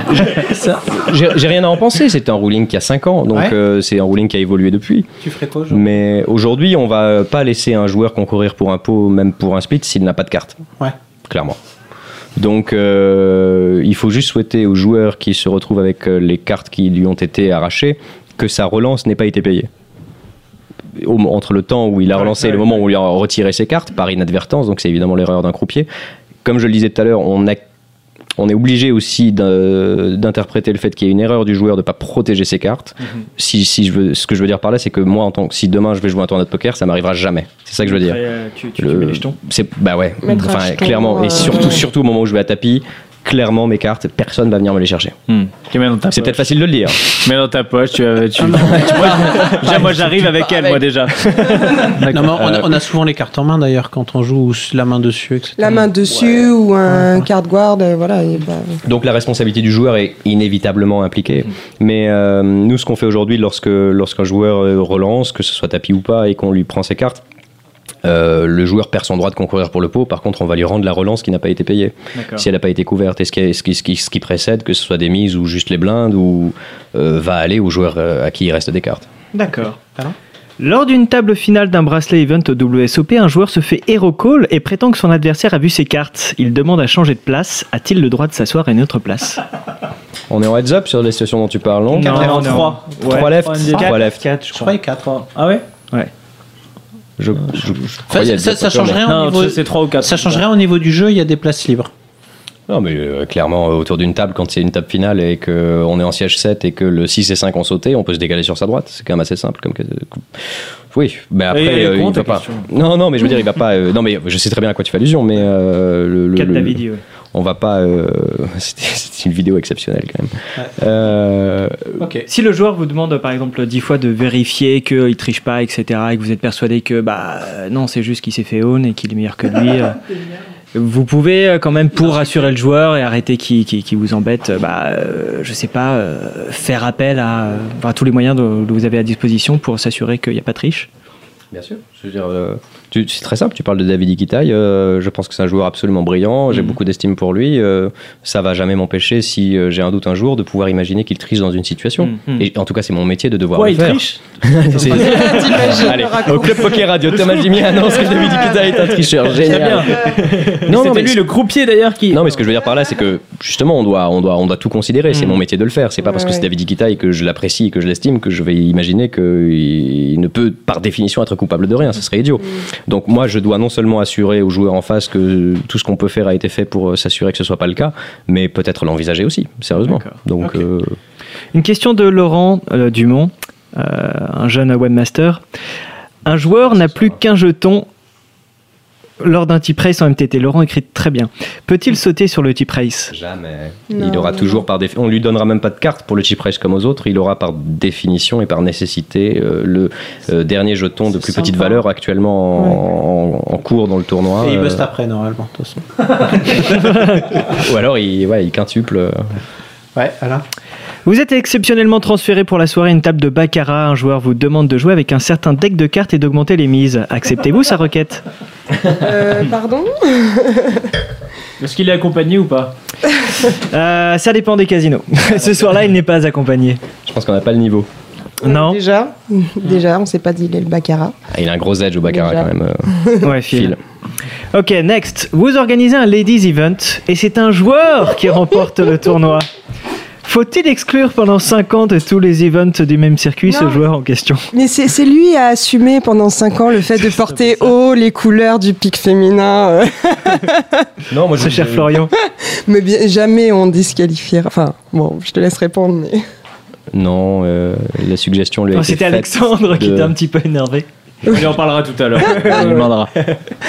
Non, mais il se trouve qu'en France, dans d'autres pays, on n'a pas le droit de, de- de- de stigmatiser et euh, d'interdire à, à une certaine type de catégorie de la population euh, l'accès à un tournoi, en l'occurrence les hommes. Hmm. Euh, on n'a pas le droit de leur interdire de s'inscrire à un tournoi ladies. Mm. Moi, j'aimerais qu'on puisse avoir ce droit-là et qu'on dise écoutez, les gars, euh, c'est bon, Ladies event, euh, allez faire un outside, euh, jouez pas un, un lady. Enfin, parce que bon. dans le sport, on peut le faire pourtant? Enfin, euh, le tennis, le machin, c'est que la régulation est différente. Mais- Ils s'arrangent différemment. Le, le- le tournoi de poker en général n'est pas un tournoi d'hommes, donc euh, on n'interdit pas les femmes à au tournoi d'hommes. Donc je pense dans l'autre sens c'est la même chose en fait. non, je pense que oui, ça vient de la, de la réglementation des jeux. Il n'y a rien qui est prévu dans ce, pour aller dans ce sens-là, Ouais, en ouais. tout cas. C'est un manquement. ouais. Lors des WSOP, un joueur est transféré à une autre table. Il a beaucoup de jetons et aucun rack à sa disposition. Il prend alors les jetons qu'il peut dans sa main et en range d'autres dans ses poches pour se déplacer vers sa nouvelle table. Doit-il être exclu du tournoi? Ça sera à l'appréciation probablement du directeur de tournoi et ça fait partie justement des, des- des- des- choses qui sont, euh, qui sont fragiles dans, notre, dans nos organisations de tournoi de poker. C'est que selon qui règle le problème, il sera peut-être pas toujours résolu de la même façon, mais euh, d'une façon assez générale, aujourd'hui tout le monde s'accorde pour dire qu'un joueur qu'un jeton qui sort d'une poche ne, ne joue plus. Donc le joueur ne risque pas nécessairement la disqualification, bien que ça soit envisageable. En tout cas, les jetons en question seront retirés du tournoi.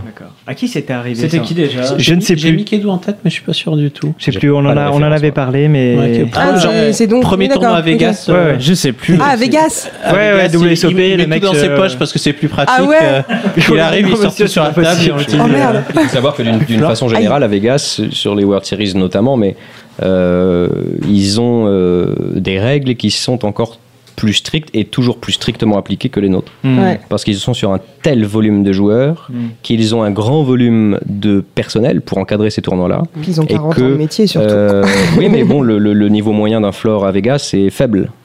Parce qu'il y en a beaucoup. Hmm. Il y a des gens brillants, il y a des gens absolument brillants dont les gens comme moi avons tout à apprendre, mais euh, le niveau moyen est faible. Aussi, aussi bien des croupiers, on l'a chaque année la polémique, euh, mais bon, il y a 6000 croupiers, enfin, Ouais, façon ouais. de parler. Euh, donc, ils ont des réglementations qu'ils appliquent à la lettre et bêtement. Euh, nous, en Europe, on est sur des fils de plus réduits sur nos gros tournois. Et on va euh, toujours essayer d'aller chercher l'interprétation qui va le mieux dans le sens du jeu et faire des jurisprudences et se casser la tête 20 fois plus, ce qui met une marge de risque plus forte, mais en tout cas qui, d'après nous, va dans, va dans le mieux. Enfin, vous gardez Dans plus le- à l'appréciation, quoi, au- à ce niveau-là. Euh, Là, là, tu parlais typiquement les jetons. Si t'as vraiment l'impression que c'est le petit jeune qui fait son premier tournoi qui s'est qui s'est planté, t'as petit moins, de raison de l'exclure que, que la personne qui a déjà un gueule shoot plusieurs fois dans le tournoi, quoi. évidemment. Mm.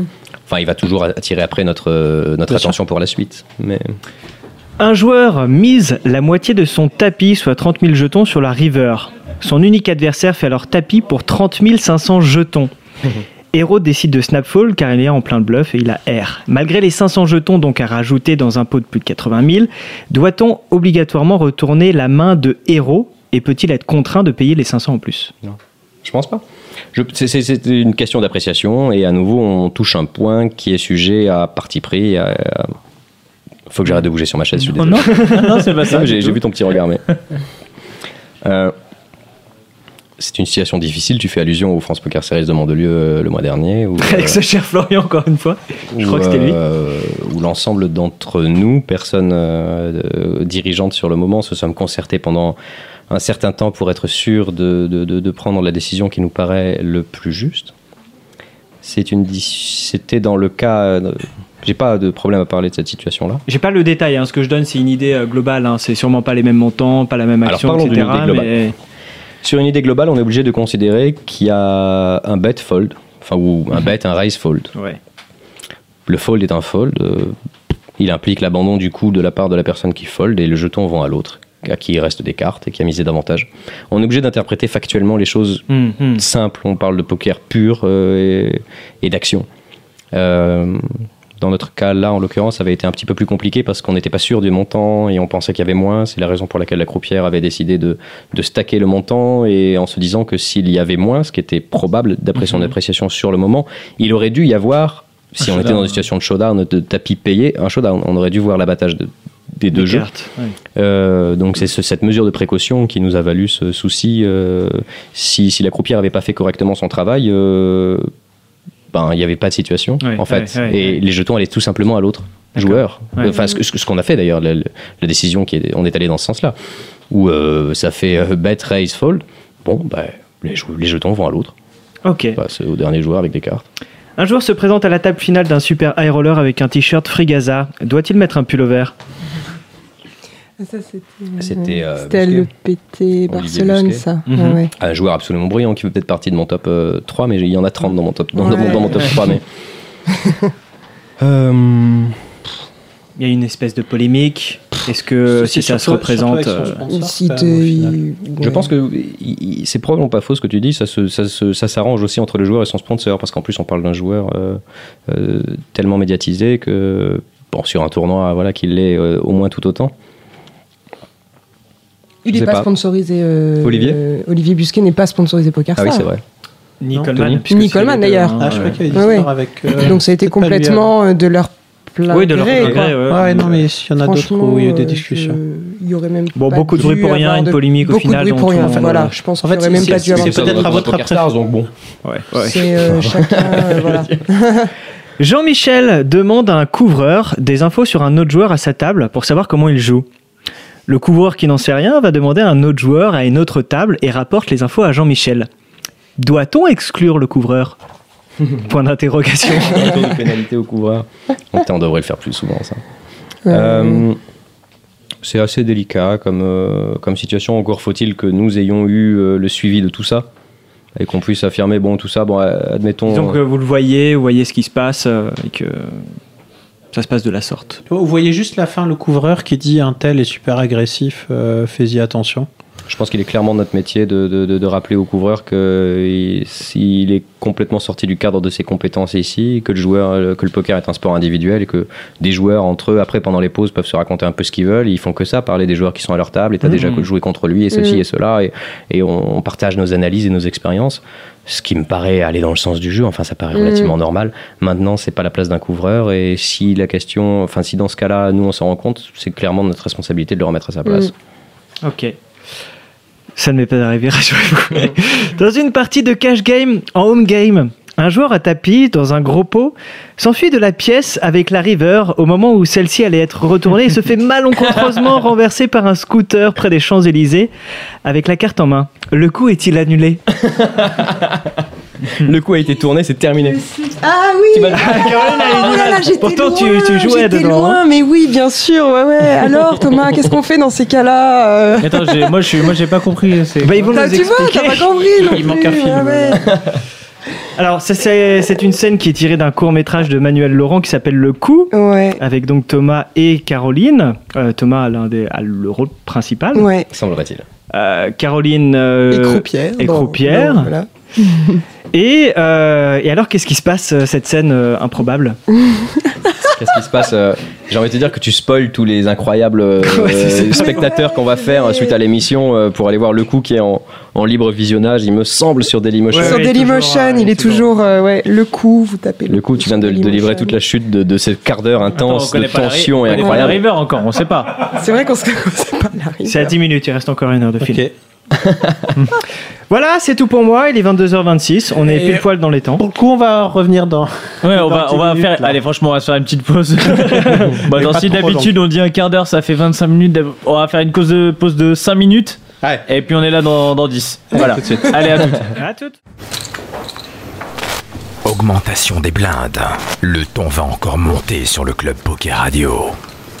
Une émission présentée par Winamax, la référence du poker en ligne. Et nous revoici toujours en compagnie de Thomas Gimier, de Caroline, Caroline Bozzolo. Euh, alors, c'est c'est une émission, euh, ça, va être, ça va être un petit peu long. hein. C'est c'est une nocturne hein, ce soir, c'est ça C'est c'est ça. Euh, bah tiens, bah, je, je pensais tout à l'heure, je me disais, tiens, euh, on aurait besoin d'informations un petit peu plus. Appelez-moi Alexandre Dreyfus, s'il vous plaît. Tu veux qu'on t'appelle Alexandre Bah, Alexandre, appelez-moi Alexandre Dreyfus, euh, compose-moi son numéro s'il te plaît, euh, Alexandre, euh, qui est au standard. Ouais. Allô? Oui, bonjour. c'est super actif. Alexandre, oui, Alex, c'est comment je te, je te dérange pas Non, pas du tout. C'était pas du tout prévu. Tout va bien, écoute, tout va bien à Malte, sous le soleil. Oui, ça va, on a compris, ça À cette va. heure-là, oui, oui, vas-y, pas Alexandre, tout le monde. Bravo, bravo. Putain, on t'entend super bien, c'est Ouais, incroyable. On a l'impression que t'es avec nous dans le studio. C'est clair. Ah oui. Euh, je sais pas quoi répondre, donc. Bah euh, voilà, bah, bah, ton petit rire, voilà, ça, ça suffit. Bon alors, euh, Alex, tu, tu, quel, quel œil portes-tu euh, sur, euh, sur ce, ce scandale qui vient d'éclater euh, au Barrière Poker Tour euh, à Anguin? Ah, scandale, scandale. Je sais pas si c'est un scandale. C'est juste en fait frustrant euh, pour les joueurs, pour les croupiers, le staff, parce que c'est encore une autre, euh, euh, encore une mésaventure euh, qui donne une mauvaise image du poker, qui euh, évidemment n'en a pas besoin. Et, et comme toujours, on retient que ça, alors que ça représente 0,0001% de tout ce qui se passe. Mais bon, en tout cas, il faut, il vaut mieux en parler. Moi, je pense qu'il faut évacuer ce genre de sujet, c'est-à-dire qu'il faut pas les étouffer. Euh, que si on souhaite tous, et j'écoutais un petit peu ce que mon ami euh, camarade Thomas disait tout à l'heure sur l'avenir du poker, euh, c'était déjà dur en France et c'est encore plus dur à l'étranger. Si on veut que les gens qui travaillent dans cette industrie ont encore un boulot, il faut le, il faut le structurer, il faut que ça devienne une industrie, ce qui n'est pas le cas aujourd'hui. Euh, et donc euh, avoir le culot et le courage, et je parle pas de moi, je parle plutôt de barrière dans ce cas-là, euh, de publiquement virer les joueurs et les croupiers sur des preuves matérielles pour de la triche, je pense que c'est plutôt bien, même si ça fait grogner plein de gens. Et ce, qui, ce qui me frustre le plus, c'est la façon dont grognent les gens, mais bon, ça c'est un problème personnel, j'imagine. Ouais, t'as réagi très vite euh, à cette histoire parce que finalement on sait pas exactement ce qui s'est passé. Il y a des rumeurs, alors sont peut-être fondées sur quelque chose, mais euh, mais t'as déjà pro- t'as déjà pris position. Tu penses que tout Il est passe sa fondé vie sur Facebook en même temps. Ouais, moi, comme dirait. Merci, comment euh, Écoute, euh, je me d'abord, je me suis pas, enfin, je me suis informé, ou plutôt j'ai été alerté euh, grâce à Facebook, en effet. Mais après, euh, j'ai fait mon travail d'investigation euh, en tant que journaliste que je ne suis pas, Euh, et donc j'ai contacté notamment l'organisation euh, pour comprendre ce qui avait motivé cette prise de décision. Mhm. Euh, et donc me faire mon propre jugement pour établir ma propre, mon propre avis. Au même titre qu'il y a l'année dernière ou il y a 18 mois, je me souviens plus, il y avait eu une autre affaire euh, au Partouche Poker avec deux autres protagonistes. Euh, euh, je m'étais positionné un peu plus tard, ça m'avait pris une dizaine de jours ou un truc dans le genre parce qu'on avait des preuves matérielles, on avait des vidéos qui montraient un, on va dire une, euh, enfin une triche clairement. Euh, et, euh, et, parce que justement il y avait ces preuves matérielles, euh, je pense qu'il était pertinent de s'exprimer. Alors, on me l'a beaucoup reproché, on me le reprochera encore plus aujourd'hui, je m'en fous. Euh, le, but, c'est de faire avancer le schmilblick, et le seul moyen parfois, c'est en effet d'enfoncer les portes, euh, malgré le fait que ce soit pas toujours bien vu. Et je pense que dans ce cas-là très précis du barrière poker tour, les éléments matériels, et et je- et j'insiste, il y a des preuves matérielles d'une triche avérée, euh, et qui sont maintenant dans les mains de la police. Donc après, en effet, la police va faire son travail, mais ces preuves-là ont permis à l'organisation du tournoi de prendre une décision, euh, et c'est là-dessus qu'on se base. Euh, voilà. Ok, donc, donc, toi, tu as pris position, tu étais vraiment au cœur de l'industrie du poker. Et d'ailleurs, quand tu prends position, c'est au, nom du GPI, Endon Mob. Ça, ça a des effets directs au, au niveau les, les casinos vont, vont recevoir ça comme un signal fort pour typiquement euh, bah, prendre les devants et interdire ces joueurs de casino, par exemple, tu penses? Écoute, ça c'est mon, enfin, je vais pas dire que c'est mon rêve, ça, ça serait dans un monde idéal. Mais comme on n'est pas dans un monde de bisounours, euh, l'année dernière, euh, quand l'autre affaire s'est répandue, euh, j'avais justement exprimé le fait qu'il faudrait lancer juste une sorte de base de données ou en tout cas un outil d'information entre les casinos pour que quelqu'un qui a euh, été soit condamné, soit en tout cas euh, pris la main dans le sac en train de tricher, parce que la loi est mal faite. Euh, la vérité, c'est qu'aujourd'hui, il y a des failles et l'outil euh, juridique ne permet pas de jouer correctement dans les casinos. tu, Donc il faut. Tu veux bien nous expliquer pourquoi Je sais que tu as écrit ça sur le CP et euh, tu en connais certainement plus que nous là-dessus. Qu'est-ce qui se passe au niveau de la loi? Non, c'est bah, pas la loi, c'est que. Regarde, il y, a, il y a 18 mois, il y a eu une triche euh, flagrante qui a été diffusée sur une, dans, des vidé- dans des vidéos et il n'y a pas eu, d'après ce que je sais, il n'y a pas eu de plainte euh, ni du casinotier euh, ni des joueurs. Euh, Enfin, bah, dans ce cas-là, Tekin Tamak finit en prison et la comment dire la, la vidéo qu'on qu'on avait, Il ça, parlait, ça pas, date- il parlait pas de, de, de Ah, ce cas particulier. hein. Il- Ok, bon bah je retire alors. je pas- je pas, moi, c'est comme dans Harry Potter. Je parle de- du truc dont on peut pas, de- dont on peut pas donner le nom. Euh, parce Je- qu'à chaque suis sur un autre truc moi. Parce qu'à chaque fois que à chaque fois que je donne le nom, je me fais insulter, donc euh, j'arrête maintenant. Euh, mais non, blague à part, euh, aujourd'hui l'appareil législatif, et c'est peut-être pas le terme, mais l'appareil technique juridique euh, n'est plus à la pointe du poker que l'on pratique aujourd'hui, euh, qui plus est d'un poker qui est très euh, visible, qui est très public, où il y a beaucoup de communication. Euh, Facebook, ça n'existait pas il y a 10 ans ou quasiment. Euh, aujourd'hui, grâce à Facebook, euh, tu sais ce qui se passe plus ou moins euh, en temps réel dans tous les casinos dans le monde entier, surtout quand il y a des arnaques. Euh, au- aujourd'hui, ce que je regrette, euh, c'est qu'en effet, alors ça sera sera pas le cas chez Barrière a priori.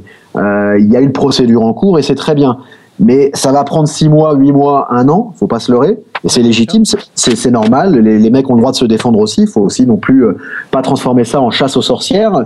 Euh, moi, le message que j'essaye de faire passer, et qui est certes parfois un petit peu rude et probablement très arrogant, mais c'est pas grave, c'est c'est d'essayer de faire bouger les lignes, comme on dit, et de faire que les casinos euh, se positionnent, se structurent pour éviter ce genre d'abus euh, qui pénalise euh, et les joueurs et le poker, évidemment le staff. Euh, et, donc d'essayer de communiquer un peu plus et d'utiliser malheureusement Internet pour faciliter cette communication, avec tous les dommages collatéraux que ça pourra aussi avoir quand on se j- J'imagine que si tu essaies de faire passer ce message, c'est aussi pour donner un signal aux joueurs de dire les, les casinos sont conscients du problème et prennent des sanctions dès, dès que quelque chose euh, dès que quelque chose arrive plutôt qu'un casino qui le fait dans son coin, l'autre qui l'accepte, etc., qui donne un signal, euh, disons, brouillé. Je suis, je te remercie de cette question, puisqu'en effet, je pense que le meilleur moyen d'éradiquer la fraude, ou en tout cas de la limiter, c'est de l'exposer. Euh, et et jusqu'à aujourd'hui, tu vas, il, il existe et il existera toujours des gens qui vont tricher d'une façon ou d'une autre dans un jeu de poker, au même titre que c'est le cas dans n'importe quel, quel autre, autre type de jeu, de sport et de business. Donc c'est pas quelque chose qui est lié au poker.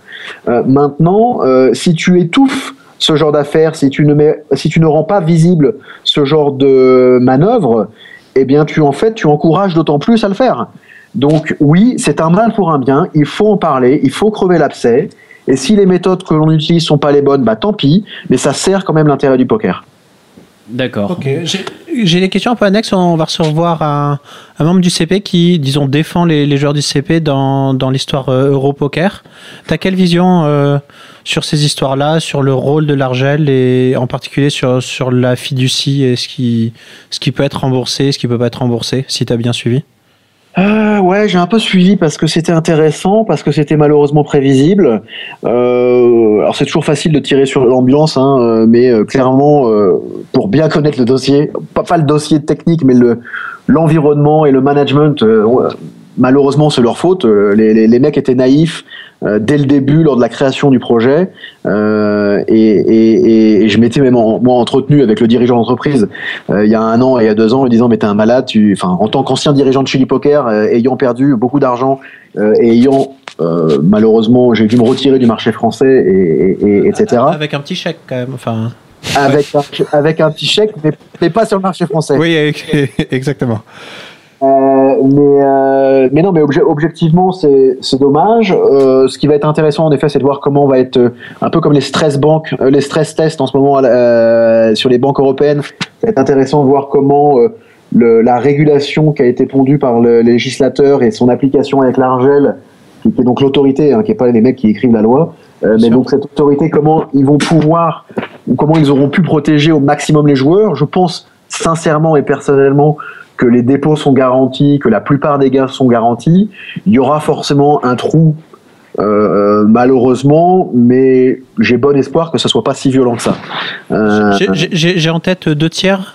Il y a quoi Deux tiers en fiducie Pierre je- ah, Attends, on, on a Pierre qui suivait un petit peu mieux ça. Il y a, il y a combien en fiducie, euh, dis-nous En fiducie, il y a 300 000 euros et donc il manquerait 230 000 euros. Donc il y a la moitié en fiducie et ils ont réussi un petit peu à contourner le machin en, en excluant le rakeback et les bonus.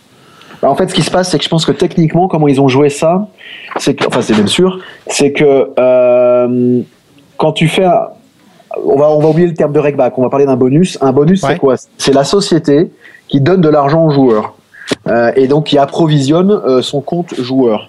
Euh, et ça, ça veut dire que c'est une opération plus qui sont censés mettre, enfin, c'est de l'argent qu'ils sont censés mettre dans la fiducie sur le compte du joueur et donc augmenter euh, le, le, le, le, ouais, le montant total qu'il y a sur la fiducie. Ouais. Je, je suppute euh, qu'ils ne l'ont pas fait, c'est-à-dire qu'en effet, euh, c'était dans les comptes, enfin dans les comptes de la- dans les dans les papiers, ils euh, ils disaient bah voilà, on doit tel montant à tel joueur, mais ils n'alimentaient pas. Et ça, c'est uniquement une, hypothèse, hein, mais qu'ils n'alimentaient pas le compte de fiducie, euh, que ça devenait juste de la dette comptable dans les dans, dans les comptes, mais qu'ils alimentaient pas la fiducie. Et je pense que le delta, la différence, ça sera là-dessus. T'as des nouvelles d'ailleurs de lui? Sacha, bah non, il a disparu. Non, de Bruno. Bruno Fiduci. Non, allez. Donc, Oh là là. J'avais pas parlé depuis 5 minutes, je me suis dit, allez.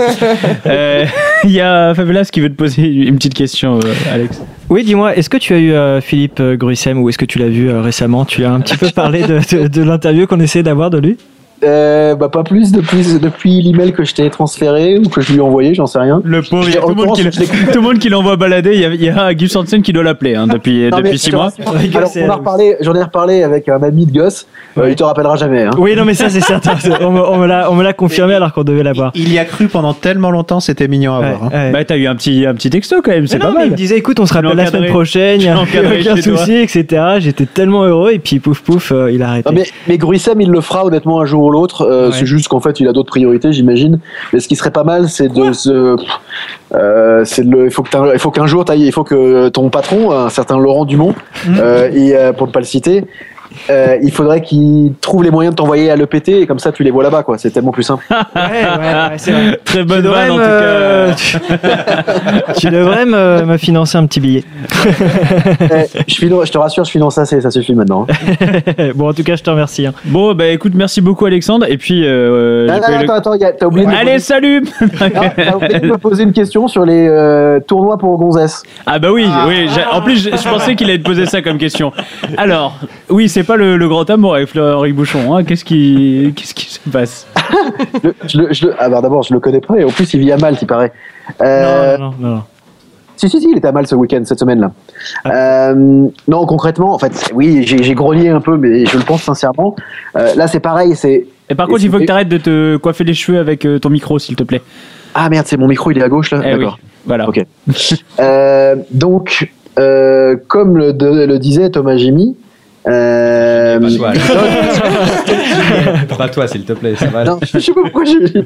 Bon, comme le disait Thomas, euh, la, le- la, régulation, la législation, qu'importe. En tout cas, en France, aujourd'hui, techniquement, légalement, tu ne peux, tu ne peux pas empêcher quelqu'un, euh, basé sur son sexe ou même basé sur n'importe quel autre critère, de participer à un tournoi. Bon, soit c'est comme ça que c'est fait, très bien. Maintenant, un tournoi Ladies, par définition, ça a été construit, conçu pour être, pour être uniquement entre filles. Pour, que, pour plein de bonnes ou mauvaises raisons, on aime ou on apprécie, on n'apprécie pas ça, qu'importe. Je trouve ça complètement déplacé euh, qu'un joueur s'inscrive et qui plus est gagne, alors ça c'est pas de sa faute, hein, mais euh, qui plus est Quand même. mais qui plus est gagne euh, et comprennent pas que le, le but c'était justement qu'il joue pas. Et donc moi, et comme techniquement, légalement, on peut pas l'empêcher de jouer, c'est-à-dire qu'on peut pas être proactif, bah dans ce cas on va être punitif. C'est-à-dire que quelqu'un qui joue, un, mec qui joue un tournoi, euh, un, tournoi ladies, devrait être théoriquement, moi c'est ce que je pense, puni et ne plus jouer un autre, euh, plus jouer aucun FPS ou, ou PT ou machin, etc. Conclusion, la, la seule, le seul avantage de faire ça, c'est qu'il jouera plus jamais de ladies. Et donc euh, on, on- on contourne la loi avec un mécanique un petit peu barbare, mais certes on contourne la loi et en fait on essaye de, euh, de, de- de faire ce qui est prévu depuis le début. Ouais, mais t'as t'as aucune. euh, t'as- tu, tu peux pas l'interdire à jouer un EPT ou quelque chose comme ça. t'as- Le casi- chaque casino est libre de faire jouer X ou tel joueur. Tu, vous croyez qu'il n'y a pas de blacklist, les gars? Heureusement qu'il y a des blacklists. Ah, c'est pour ça que moi, on me la- chaque fois, on me laisse pas rentrer. Exactement, mais heu- heureusement, euh, enfin c'est comme dans une boîte de nuit, quoi. On peut te refuser l'entrée, bah, dans un casino c'est pareil. Euh, et Ah. Et oui. Et on l'a perdu, non Aïe, aïe, aïe, aïe. Alexandre Ça a coupé. C'était limite raciste quand même la blacklist en, en boîte de nuit, je trouvais à la fin. Enfin, Mais euh, alors, on va essayer de, de, de rappeler Alexandre Voilà, pour avoir juste, t'étais pas d'accord. Juste la cas, fin tu- de cette phrase. En Tu tout cas, faisais, tu faisais la grimace, euh, Caro, à ce moment-là. Toi, t'es pour que les gars jouent les ladies. Non, je suis pas pour que les gars jouent les ladies. Euh, par contre, euh, bah, on doit- enfin, je pense qu'on peut pas, comme je disais tout à l'heure, finalement, c'est dans les c'est dans les deux sens. On peut pas interdire à des femmes à s'inscrire sur des tournois, on va dire.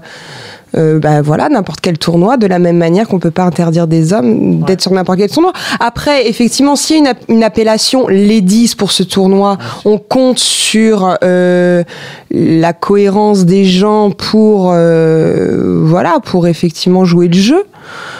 S'ils ont pas envie de le jouer, qu'est-ce que qu'est-ce que vous voulez qu'on fasse? Enfin, je, je suis pas sûre que enfin, je trouve ça super punitif quand même. C'est un peu dur quand même de C'est super- de casino. C'est euh, super dur de blacklister un mec parce qu'il a joué un ladies quoi. Et s'il le gagne en fait, enfin Ça me paraît un peu violent. Je sais pas ce que t'en après, penses, c'est le, le bon sens de chacun doit jouer, euh, doit, doit, doit jouer son rôle. Voilà, on compte.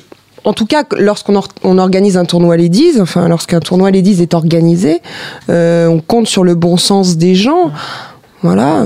Ce qu'il y a quand même, c'est que les tournois ladies, ils ont un rôle à jouer dans le fait de féminiser le poker? Et en fait, quand on en discute, ça a l'air quand même de marcher dans une certaine mesure. Et, euh, et puis ça ferait du bien quand même d'avoir quelques filles. Ouais. Mais pour le poker en général, on parlait de l'hygiène tout à l'heure, je suis sûr que ça change tout. Ah oui, ça peut. Il y a oui, pas oui. très longtemps, je parlais avec quelqu'un qui travaillait en sous-marin. Euh, oui. Et il disait qu'il y a eu des études qui ont été faites dans la marine anglaise, je crois, où ils ont autorisé les femmes. Et quand une femme dans un sous-marin, elle consomme 30% d'eau supplémentaire. C'est pas les femmes, hein, c'est les hommes, hein, ils se lavent. Ah oui, d'accord. Bon, bah, bon, voyez, je, je, je crois qu'on a. Bon, on a perdu Alexandre. Je crois qu'on a définitivement perdu Alexandre. euh, Bon, bah, c'est- c'est c'est dommage, hein, on n'aura pas l'occasion. voilà, euh. on viendra à son enterrement quand même. Non, euh, mais qu'est-ce que- mais qu'est-ce qu'il qu'est-ce qu'il est sordide mais, Non mais c'est quand même incroyable de pas pouvoir se payer internet. Non mais il peut pas se payer internet chez lui.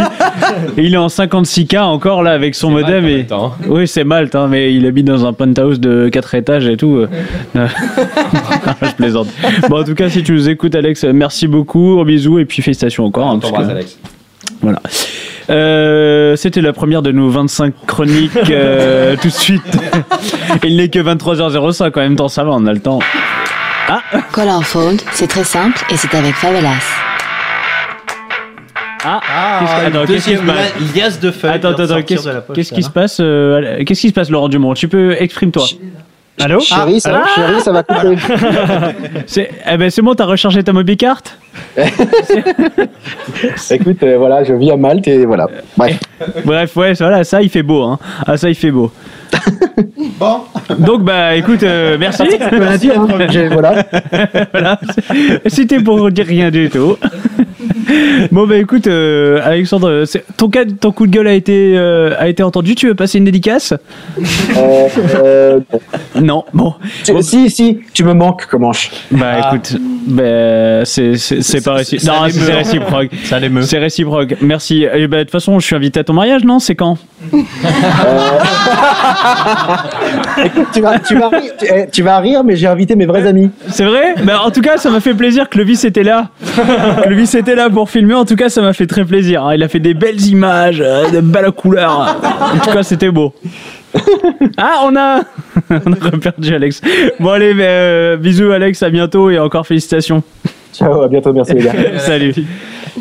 Le Colorful, c'est tout de suite et c'est avec Favelas. Voilà. Alors, je vous explique le, très- le, le principe, c'est très Il a simple. besoin de le lire encore. C'est ça. ouais, ouais, ouais, parce qu'il y a des infos, mais on va la faire euh, très light cette semaine, étant donné qu'il y a beaucoup de chroniques qu'on va parler beaucoup de l'actualité. Donc, je vous donne des infos.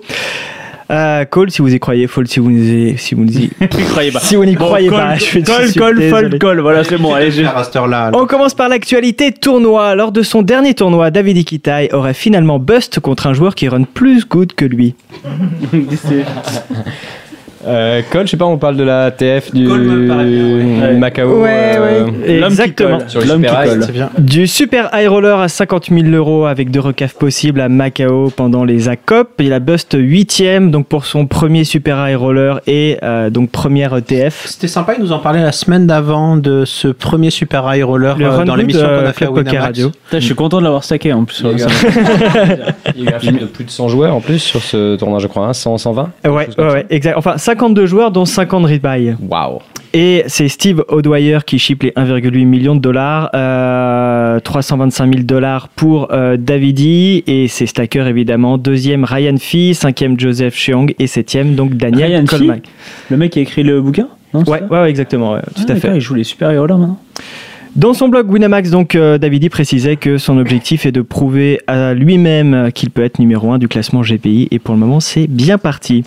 Dans les autres tournois, donc pour le BPT en gain, Alexandre Herd, on, a, on en a parlé hein, à Chip et a pris 53 300 euros, fait le record avec 702 entrées. Second, Jean Archibald de la Fontaine. Xavier de Tournelle, cinquième. il, a, il a pas inventé son, son nom de famille. Enfin, Non. son nom. Jean Archibald. Jean de la Fontaine, quand même. Jean Archibald de la. Fontaine. Ils sont dit de la Fontaine, Jean, c'était un Ouais, petit peu abusé, donc C'est ils ont mis Archibald. Ça s'arrête C'est ça ça. s'arrête où le prénom Ils ça ont où rajouter Archibald, on sait jamais, on peut confondre. En tout cas, Jean Archibald. Voilà. Voilà, Saber Arazi 7ème et Nicolas Le Floch 10ème. High Roller avec Le 100 floche.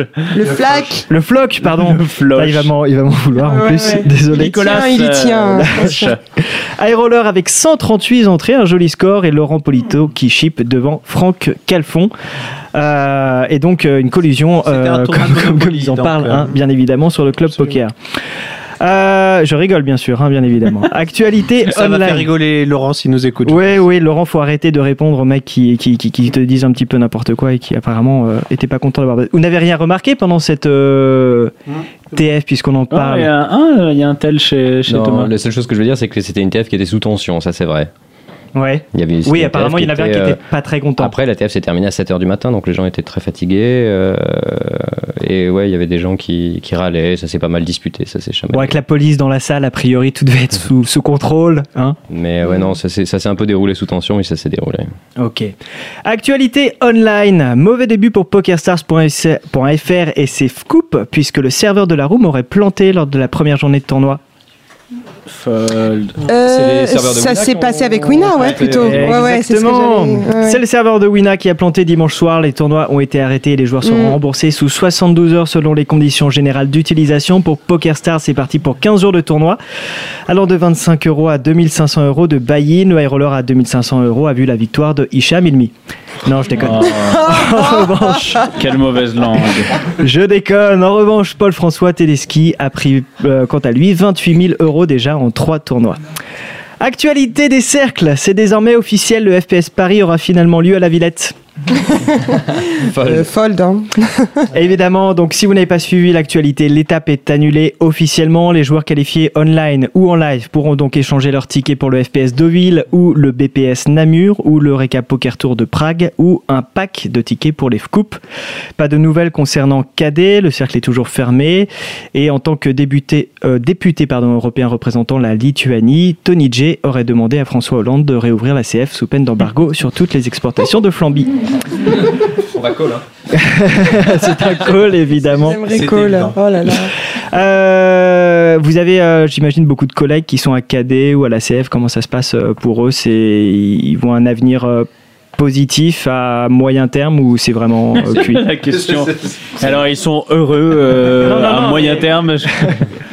C'est évidemment Non. terrible. On a une grosse pensée pour, euh, pour tous les gens qui se retrouvent euh, Ouais, ouais, en ouais. grosse perte d'emploi aujourd'hui. La dur. situation est, est complexe. Mm. Je crois que dans le cas de la, de la CF, on est dans une semaine qui risque de nous apporter pas mal de nouvelles avec, euh, je crois, des, des entretiens avec le ministère de l'Intérieur euh, Mm, mm. demain, avec le tribunal de commerce après-demain. Je crois que c'est une semaine qui est assez déterminante. Mm. Concernant KD et les procédures qui sont en cours et, les, et leurs recours, je crois qu'on a un peu moins de nouvelles aujourd'hui. Mais euh, bon, globalement, évidemment, c'est un contexte qui est, qui est peu favorable à tout ça et on a évidemment une grosse pensée pour tous ces gens qui perdent leur emploi. Ouais, on pense à eux, c'est pas facile euh, l'avenir. Allez, dans l'actualité internationale, donc depuis le 3 novembre, les joueurs résidant au Royaume-Uni et jouant sur PokerStars doivent transférer leur compte sur pokerstars.co.uk. Depuis le 4 novembre, le REC a augmenté sur pokerstars.com, notamment sur les SNG, Up, Hyper Turbo, les tournois Knockout et Hyper Turbo, les rebuy et add-on et fini la bataille des Ça a bien planètes. augmenté, en tout cas. Ça a bien augmenté et cela se rajoute donc à l'annonce d'une instauration d'une commission sur l'ensemble des dépôts et retraits réalisés avec des monnaies autres que le dollar sur ps.com. C'est un call. Je vous donne les informations, hein, c'est pour, euh, c'est pour euh, annoncer. C'est hein. impressionnant ce que ça donne. Il- PokerStar est racheté. Un mois après, tu te retrouves à augmenter toutes les, tous les frais justement pour rembourser un achat qui est extrêmement cher. Hmm. Et on va voir ce que ça donne au niveau de leur, leur position dans, dans le secteur parce qu'ils sont ultra leaders et, euh, et voir si ça peut les corner ou au final, si tout le monde n'en a rien à cirer, il va continuer à jouer là-bas. En Italie, d'après la Cour de justice de l'Union européenne, les autorités italiennes ne peuvent pas soumettre à l'impôt les gains obtenus dans des établissements étrangers, alors que les gains décrochés sur les territoires italiens en sont, eux, exonérés. Vous avez, Olivier, tu as suivi euh, Ouais, mais en fait, globalement, ça, c'est c'est la base de l'Europe qui est de dire que tu peux pas avoir une, une loi dans ton pays qui va pas s'appliquer à un autre pays de l'Union européenne. Là, il y, a- il y a des pros qui sont arrivés, tiens, ça va peut-être nous aider au niveau des nos problèmes fiscaux. Je pense que c'est pas du tout le cas. Ce qui se passe, c'est qu'en Italie, on- ils considèrent que la taxe est déjà prélevée pour l'État et que donc, tu n'as pas payé ensuite. Euh, Pas de double imposition. de- sur l'impôt sur le revenu, ça serait une double imposition. Par contre, ils disent, bah, si on le fait dans un pays étranger, il n'y a pas cette double imposition-là. Et la Commission européenne, c'est exactement son rôle, c'est de ne pas permettre ce genre de choses-là entre les États, pas de taxer dans un cas et pas dans l'autre entre, entre différents États membres. Donc c'est quelque chose qui est, enfin, euh, là le ruling, euh, comme on dirait dans le poker, paraît évident euh, du niveau de la- de la- au niveau de la Commission européenne. J'aimerais bien faire une petite interruption parce que Bien sûr. Caroline vient de finir ma bouteille de vin et j'ai un peu soif. Il ne reste plus qu'un fond de badois. Faut avouer qu'il y en a Est-ce qu'on besoin, pourrait là. rapporter J'attendais que tu me serves en fait. La bouteille est terminée, c'est terrible. Allez, concernant l'actualité euh, vidéo, PokerStars lance un nouveau show télé de poker rapide, le Spin and Go Poker Show, présenté par Alexis Alexis Lepsker, Yestud et Benny. Ça se passe tous les soirs à 2h du mat sur Énergie 12. Et je crois que Julien a participé à la première émission. Il est là. Ça a été diffusé hier, mais je l'ai même pas regardé. Mais euh, oui. On t'a regardé, c'est pas très très joli. Euh, déjà je rigole, je n'ai pas vu. C'est euh, ah oui, non, je pensais que c'était encore euh, en enregistrement. En fait. Non. Non, apparemment les premières ont été diffusées. D'accord. Tommy Mandel vient de sortir l'épisode 1 de l'Inside Unibet Open de Cannes. Petit retour donc en vidéo sur le tournoi. Vous pourrez d'ailleurs m'y retrouver en train de dormir sur un banc. Et demain, un nouvel épisode de Dans la tête d'un pro avec Sylvain Loosely et ses buzz, de génie. Ah bah, Patrick a buzz de tous ces tournois, mais euh, c'est assez intéressant avec euh, Sylvain. Prochain épisode demain. Dans les autres nouvelles, donc euh, Trucy tire sa révérence. Euh, le député François Trucy n'a pas sollicité Ça c'est triste pour le poker, c'était vraiment quelqu'un qui connaissait très très bien le sujet et qui le comprenait très bien.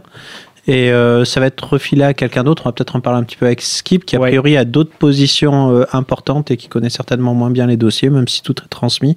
Donc c'est pas forcément une bonne chose pour le poker de perdre quelqu'un comme ça euh, pour défendre, disons, le cause des, des jeux en général. D'autant plus que c'était un interlocuteur privilégié pour le club poker également. Et puis en fait, il, con- il connaissait très bien les sujets, il les comprenait extrêmement bien. Et euh, donc Europoker, euh, voilà, vous devez remplir le formulaire CERFA 764, hein, comme vous le savez, en parler. et euh, l'Argel avec le CER de la Réunion. Et on va euh, pouvoir euh, laisser les personnes concernées s'exprimer au micro. Par qui on commence? Bah, on va parler d'Europoker là, de toute façon. Peut-être que Alex, tu veux t'installer aussi euh, si tu as des choses à rajouter? Est-ce que tu peux lâcher ta meuf euh, et venir au micro, s'il te plaît? Bah, on, on comprend, on comprend. Donc Pierre, Success Time sur le CP Success Time. Success Time, excuse-moi pour la prononciation. Quelque chose qui arrive. Et donc, euh, tu tu t'es mis en tête de défendre euh, le monde contre Europoker, si j'ai bien suivi? Résumé, c'est à peu près ça, tout à fait. Donc voilà, tu t'es présenté quoi? Tu vas devenir avocat? Je suis élève avocat encore. Tu es avocat Mm. depuis Non, élève avocat. Excuse-moi Élève avocat. C'est ça. Et c'est pour quand Euh, pas tout de suite. Pas tout de suite. Donc euh, tu t'es dit que tu avais des compétences quand même là-dedans et que tu pouvais t'en servir. Non, euh, au départ, je suis, un, je suis un joueur online aussi, moi aussi. J'ai donc Ouais. un compte sur Europoker. Ce qui s'est passé, c'est que j'ai aussi les problématiques de tous les joueurs, c'est-à-dire que mes retraits étaient tardifs. Il y a des retraits qui ont été annulés unilatéralement euh, depuis six mois. Et donc, euh, arrivé début octobre, lorsque la room a commencé à fermer porte euh, pour euh, partir sur le réseau e-poker, j'ai donc décidé de demander des explications à l'Argel. Et c'est là qu'en fait, on a découvert le poteau rose, dirons-nous. À savoir que l'intégralité des avoirs exigibles pour les Ouais, termes techniques, là. les avoirs donc les avoirs des joueurs, en gros euh, les sous qui étaient présents sur les comptes des joueurs n'étaient pas donc euh, garantis par les mécanismes légaux. Euh, Donc la fiducie, en fait, c'est un fait. compte sur les opérateurs sont obligés de placer tout l'argent des joueurs exactement. dans un compte de fiducie, donc quelque chose qui a été rajouté vraiment de façon obligatoire depuis l'affaire Full Tilt. Alors ça a été obligatoire depuis 2014, sauf que dans la pratique, euh, l'Argel le fait depuis 2011, notamment sur des opérateurs où la garantie financière est plutôt faible. Donc euh, pour euh, se prémunir contre notamment la situation qui arrive à l'heure actuelle, c'est-à-dire une cessation de paiement avec une liquidation de la société, Mhm. euh, l'Argel avait demandé donc euh, sous condition d'agrément, à ce qu'il y ait un compte fiduciaire. Le compte fiduciaire, en effet, il est censé garantir l'ensemble des avoirs des joueurs. C'est- C'est-à-dire que lorsque vous misez sur les tables et que vous gagnez de l'argent, ou même que la room vous verse euh, un abondement joueur, ce qu'on appellera donc rakeback, tout ce qui est compte joueur, quoi, voilà, doit, tout- doit tout être dans la fiducie doit être dans la fiducie, tout à Ok, fait. Ce qui est intéressant au niveau de la fiducie, c'est que dans le cas d'un dépôt de bilan, euh, si dans un cas de dépôt de bilan normaux, les joueurs n'ont pas forcément de raison de passer avant les autres gens, en particulier l'État qui passe avant tout le monde au niveau des taxes, etc. Dans la liquidation, c'est ça. Vous avez différents créanciers qui sont prioritaires. Là, euh, dans le cadre de la fiducie, c'est vraiment un contrat, un contrat annexe. Pour les juristes, c'est une stipulation pour autrui. Et, euh, et ça engendre que... Ça veut dire que ça appartient aux joueurs, en fait, quand c'est un fiducier, Voilà. que ça peut pas leur être enlevé. quoi. Exactement. C'est-à-dire que si par exemple il y avait de l'URSSAF à payer, ce qui est le cas, euh, eh bien l'État pourrait pas passer normalement, non, serait prioritaire normalement, mais là comme il y a un autre compte, ben, globalement Non, donc ça, c'était une première remarque pour, mar- pour dire quand même que ça a en partie marché. Ah, ça a en partie marché. Ça a en partie marché. Et Le- par contre, euh, on en discutait avec Alexandre Dreyfus juste avant. Mhm. Euh, ce qui se passe, c'est que tout ce qui est bonus, regback n'a pas été. Alors, ça a en partie marché, oui et non, dans le sens où le mécanisme, il est, euh, il est perfectible. Bien sûr. Enfin, même, même, c'est même pas qu'il est perfectible, c'est à l'heure actuelle, euh, il est défaillant. C'est-à-dire que euh, la garantie, normalement, elle doit couvrir l'ensemble des sommes, mais si derrière, vous n'avez pas l'autorité qui joue son rôle, c'est-à-dire qui contrôle la péréquation entre euh, les comptes du solde Mhm. de joueur que donc lui transmet l'opérateur directement et les comptes du fiduciaire, ben, globalement ça veut dire que la garantie elle est inefficace. C'est-à-dire que l'opérateur peut, et c'est ce qu'il a fait, déclarer ce qui lui chante en fait. Donc, donc les chiffres, c'est quoi entre ce qui est dans la fiducie et ce qui il y a un différentiel de 250 000 euros, c'est-à-dire que sur un capital qui est du demi-million 500 000 euros à peu près, il manque quasiment 50%. Donc ça veut dire qu'il y aura des joueurs qui seront totalement lésés, euh, et après c'est à voir euh, en fonction du cas par cas. Des petits joueurs avec, qui déposent souvent, fréquemment, plutôt récréatifs, eux seront peu impactés. Des joueurs gros grinders qui font un volume important, eux, euh, quasiment En fait, c'est l'intégralité de leur Ce rôle. a qui euh, comment dire L'explication de- d'Europoker, en fait, qui était que dans leurs conditions générales d'utilisation, quelque chose du genre, ils disaient que les bonus rentraient pas là-dedans. Alors la question, je, te parle pas du dire, niveau poker, c'est clairement sur le compte joueur et c'est une entourloupe, on va le dire comme ça. Mais même, même Par contre, est-ce que tu penses l'argent est pas là, de toute façon, le Mhm. remboursement il risque de se faire quand même sur ce. Moi, je, souhaite vraiment éviter de, de rentrer dans le débat technique des CGU. Je pense que c'est quelque chose qui aura lieu euh, devant les juridictions parce que, en effet, ça va être la ligne de défense de l'opérateur mais aussi de l'Argel pour couvrir ces défaillances. Donc moi je ne pas, je souhaite pas rentrer là-dedans et j'ai des arguments qui contrediront en fait les CGU, c'est pas un problème. Pour autant, euh, vous avez un sol qui est commun. Je veux dire, euh, quand vous vous connectez sur Europoker, vous avez 1000, 2000, 3000 euros. Mhm. Vous n'avez pas le prorata en fait, euh, euh, le différentiel entre vos bonus et l'ensemble des sommes. Donc nous, on va être demandé à ce que la globalité de ces sommes soit exigible. D'ailleurs, en fait, là, là, on parle pas mal de l'Argel. Il y a, il y a Alex qui est là, Skip. Vous avez eu un rendez-vous avec l'Argel là-dessus. J'imagine que vous avez parlé un petit peu de ça. Ouais. Au milieu? Bonsoir à tous. Euh, alors effectivement, on a essayé de parler un maximum des autres points aussi, et de pas parler que de l'Argel. Là, on, va- on rentrera dans le détail un petit peu après, je pense. Mais au niveau de l'Argel, on a, on a parlé de ce cas-là. Ils sont d'accord. Ils expliquaient que, en effet, il y avait une problématique de euh, Vérification? Pas de vérification, mais d'annonce tout simplement au niveau du cachir, que les avoirs exigibles étaient pas- les avoirs exigibles n'étaient pas clairement indiqués dans le cachir, et que à l'avenir, euh, ils pensaient à mettre en place une, euh, une nouvelle régulation peut-être euh, de ce point de vue-là. Ok. Alors- par, par rapport à ce que dit Ouais. Pierre juste avant, ça paraît, enfin, ça paraît complètement. Tu peux pas dans un cachir Ben- dissocier deux choses qui n'existent pas. Dans ce cas, le joueur il, il va tout retirer, tout reposer, et dans ce cas, tu retombes à zéro. Ça n'a pas de sens. Le positionnement de l'Argel en la matière. Ben, c'est pour se il est- protéger qu'il le voilà, c'est ce que tu dis, ça, critiquable, y a tout à fait. Tout à fait. Euh, Et Est-ce que juste une question au niveau de ce que Pierre disait, est-ce que l'Argel a envisagé le fait de contrôler simplement le- les montants compte joueur et les montants fiducie ponctuellement pour vérifier que ça colle, ou est-ce que c'est quelque chose qui a été posé comme question? Alors c'est une question qui a été posée. Ils ont dit que c'était le rôle de, du, du- de l'opérateur, donc l'occurrence Europoker, de faire la déclaration euh, à propos de ce qu'il y avait sur le compte fiduciaire. Donc euh, donc eux n'ont pas la compétence de faire ça. Et, euh, tout repose sur la déclaration d'Europoker. Euh, la question a été posée est-ce que c'est possible qu'il y ait eu des déclarations frauduleuses? La réponse a été assez évasive. En l'occurrence, c'est à la justice de nous le dire. Ok, donc là, il y a, on va poser plusieurs questions. On va continuer un petit peu au niveau du, du problème général. Il va se passer quoi maintenant? Ce qui va se passer, c'est que là, déjà, les joueurs ont commencé à déclarer leurs créances. Ils Ouais, l'ont fait déjà une première temps aux fiduciaires, c'est-à-dire qu'ils ont voulu euh, se faire prévaloir du contrat que donc l'opérateur en fait. Donc, Mhm. ceux qui ont de l'argent sur Europoker peuvent encore se déclarer auprès du fiduciaire jusqu'à quand? Euh, normalement, ils ont deux mois. Donc la procédure, c'est deux mois à partir de la date de liquidation judiciaire, le 23 octobre. Donc deux mois à compter du 23 octobre. Donc maintenant, ils ont ça- encore ça six semaines. Tout simplement, euh, vous devez remplir un formulaire. Alors, je les conseille toujours de, de- pour les joueurs qui ne sont pas signalés, de revenir vers moi à l'adresse que vous pouvez trouver sur le forum, sur les threads concernés. Euh, vous remplissez donc un formulaire que vous envoyez par euh, courrier recommandé pour en avoir la preuve au fiduciaire et maintenant au liquidateur qui a été euh, donc désigné euh, suite à la, Ça vaut le coup de le faire dans les deux mois quand même pour ceux qui nous écoutent, sinon c'est mort. hein. Ah oui. Je veux dire, il n'y a pas l'argent et vous ne reverrez plus jamais votre argent. Abs- Absolument. Sur ce terrain-là, je- enfin, il faut absolument préciser que le dernier communiqué de l'Argel, qui euh, préconise à l'ensemble des joueurs de déclarer que les gains nets plus les dépôts, c'est-à-dire hors bonus, Oui, qu'on Euh, ne connaît pas d'ailleurs en fait voilà, au qu'on ne connaît pas. Déjà, d'une part, vous ne les connaissez pas, mais d'autre part, faire cela, cela engendre en gros l'impossibilité ensuite, après deux mois, d'être remboursé. Et donc d'attaquer a posteriori l'Argel pour son défaut de contrôle ou même l'opérateur s'il y avait eu des malversations. Donc sur le sujet, je veux absolument préciser aux joueurs qu'il est dans, enfin, impératif pour eux que euh, l'ensemble des avoirs donc, présents sur le compte joueur soit déclaré par le biais donc, du fiduciaire et au liquidateur.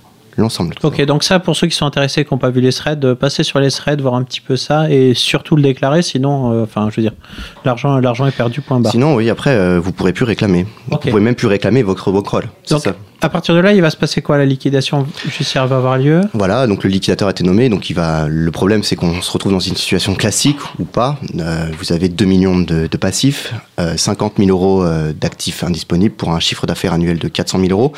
Donc je pense que la justice aura à se prononcer quand même sur la gestion de la société. Est-ce qu'il y a eu enrichissement personnel des euh, des dirigeants, quels qu'ils soient, Euh, je les nommerai pas aujourd'hui, mais le président, le directeur général Oui, sont facile à trouver. ouais. voilà, sont, sont des gens qui sont responsables au nom propre de la personne morale.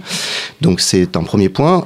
Donc euh, s'il n'y a pas eu d'enrichissement personnel et qu'il y a insolvabilité de ces dirigeants, euh, il n'y aura pas de possibilité de rembourser sur le terrain civil. Ensuite, il y aura sûrement une plainte pénale qui viendra des joueurs, hein, ça c'est clair et net, avec constitution de partie civile.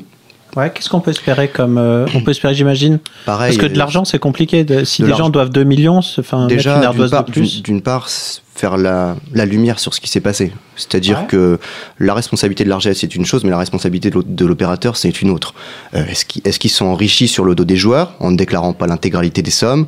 Euh, Enfin, quid des bonus? Je veux dire, si euh, ils ne finançaient pas les bonus, je me demande comment une société a pu accumuler 2 millions de passifs, Ouais. alors même qu'ils étaient ultra bénéficiaires.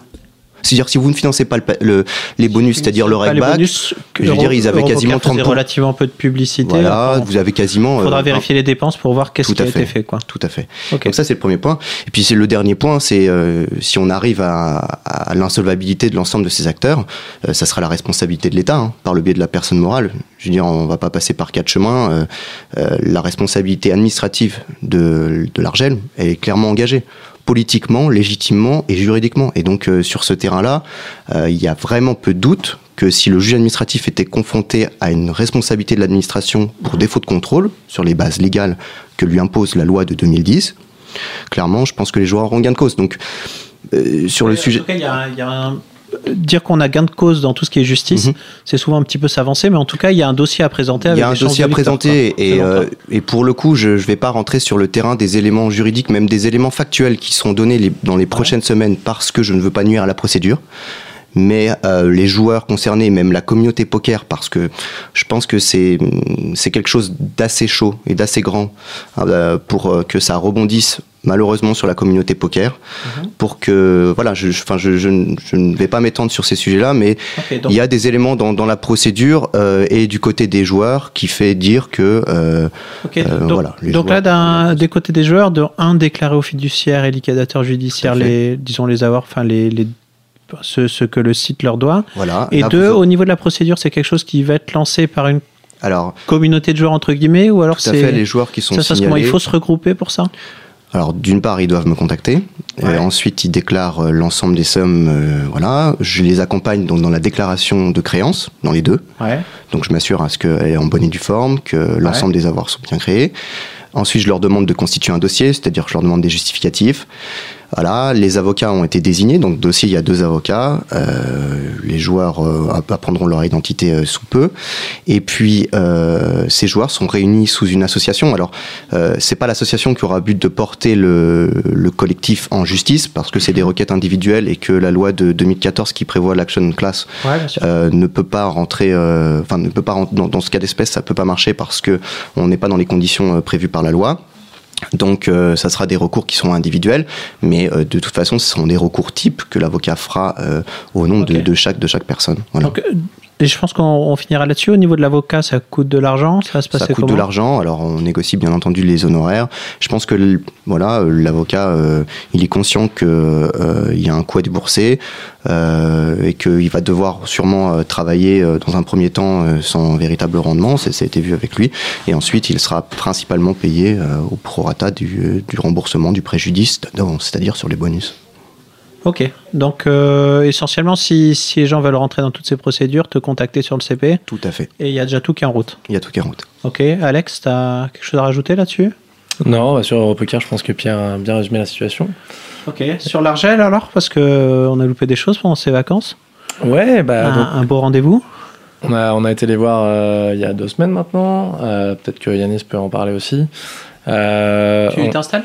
Merci Pierre en tout cas d'être venu. Et euh, bah, n'hésitez pas à le contacter sur CP. Mais globalement, l'idée, c'est qu'on a essayé de parler de trois sujets principaux, euh, que sont euh, le changement de l'assiette fiscale, le décloisonnement, ou en tout cas la réunification de plusieurs marchés euh, régularisés, et euh, la protection des joueurs, donc y compris euh, l'affaire Europoker. Ok. Donc, quelque chose à rappeler, en fait, à chaque fois qu'on s'adresse à l'Argel, on s'adresse pas à quelqu'un qui a une pouvoir de décision. Enfin, ils appliquent les lois, quoi. Tu leur demandes, tu, quand tu poses des questions à l'Argel, tu leur demandes qu'est-ce qui peut évoluer et comment est-ce qu'on pourrait essayer de le faire évoluer après. Exactement. Et d'ailleurs, c'est la première chose euh, dont on a parlé avec eux. Tout à fait. C'est qu'ils avaient le sentiment que c'était très mal compris et très mal perçu de la part des joueurs, qu'on leur reprochait beaucoup de choses alors qu'effectivement, eux n'avaient qu'un pouvoir euh, consultatif à ce niveau-là. Euh, C'est pas rien, le pouvoir consultatif, hein, c'est l'organisme d'État. Les rapports, normalement, ils sont lus à un moment donné.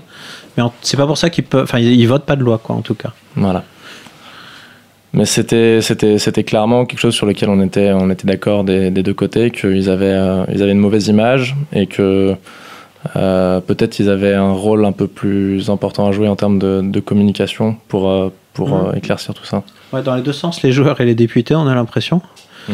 D'ailleurs, Ouais, pour que si- l'histoire si passe, je- vas-y. Si je puis me permettre une, une petite remarque, en fait, c'est c'est vrai que ce qui était important aussi, c'est que, euh, en gros, on a fait un constat qu'il y avait un marché du poker qui allait vraiment mal sur Ouais. euh, vraiment à peu près tous les tous les plans et, et notre démarche, elle s'est inscrite avant même l'affaire Europoker.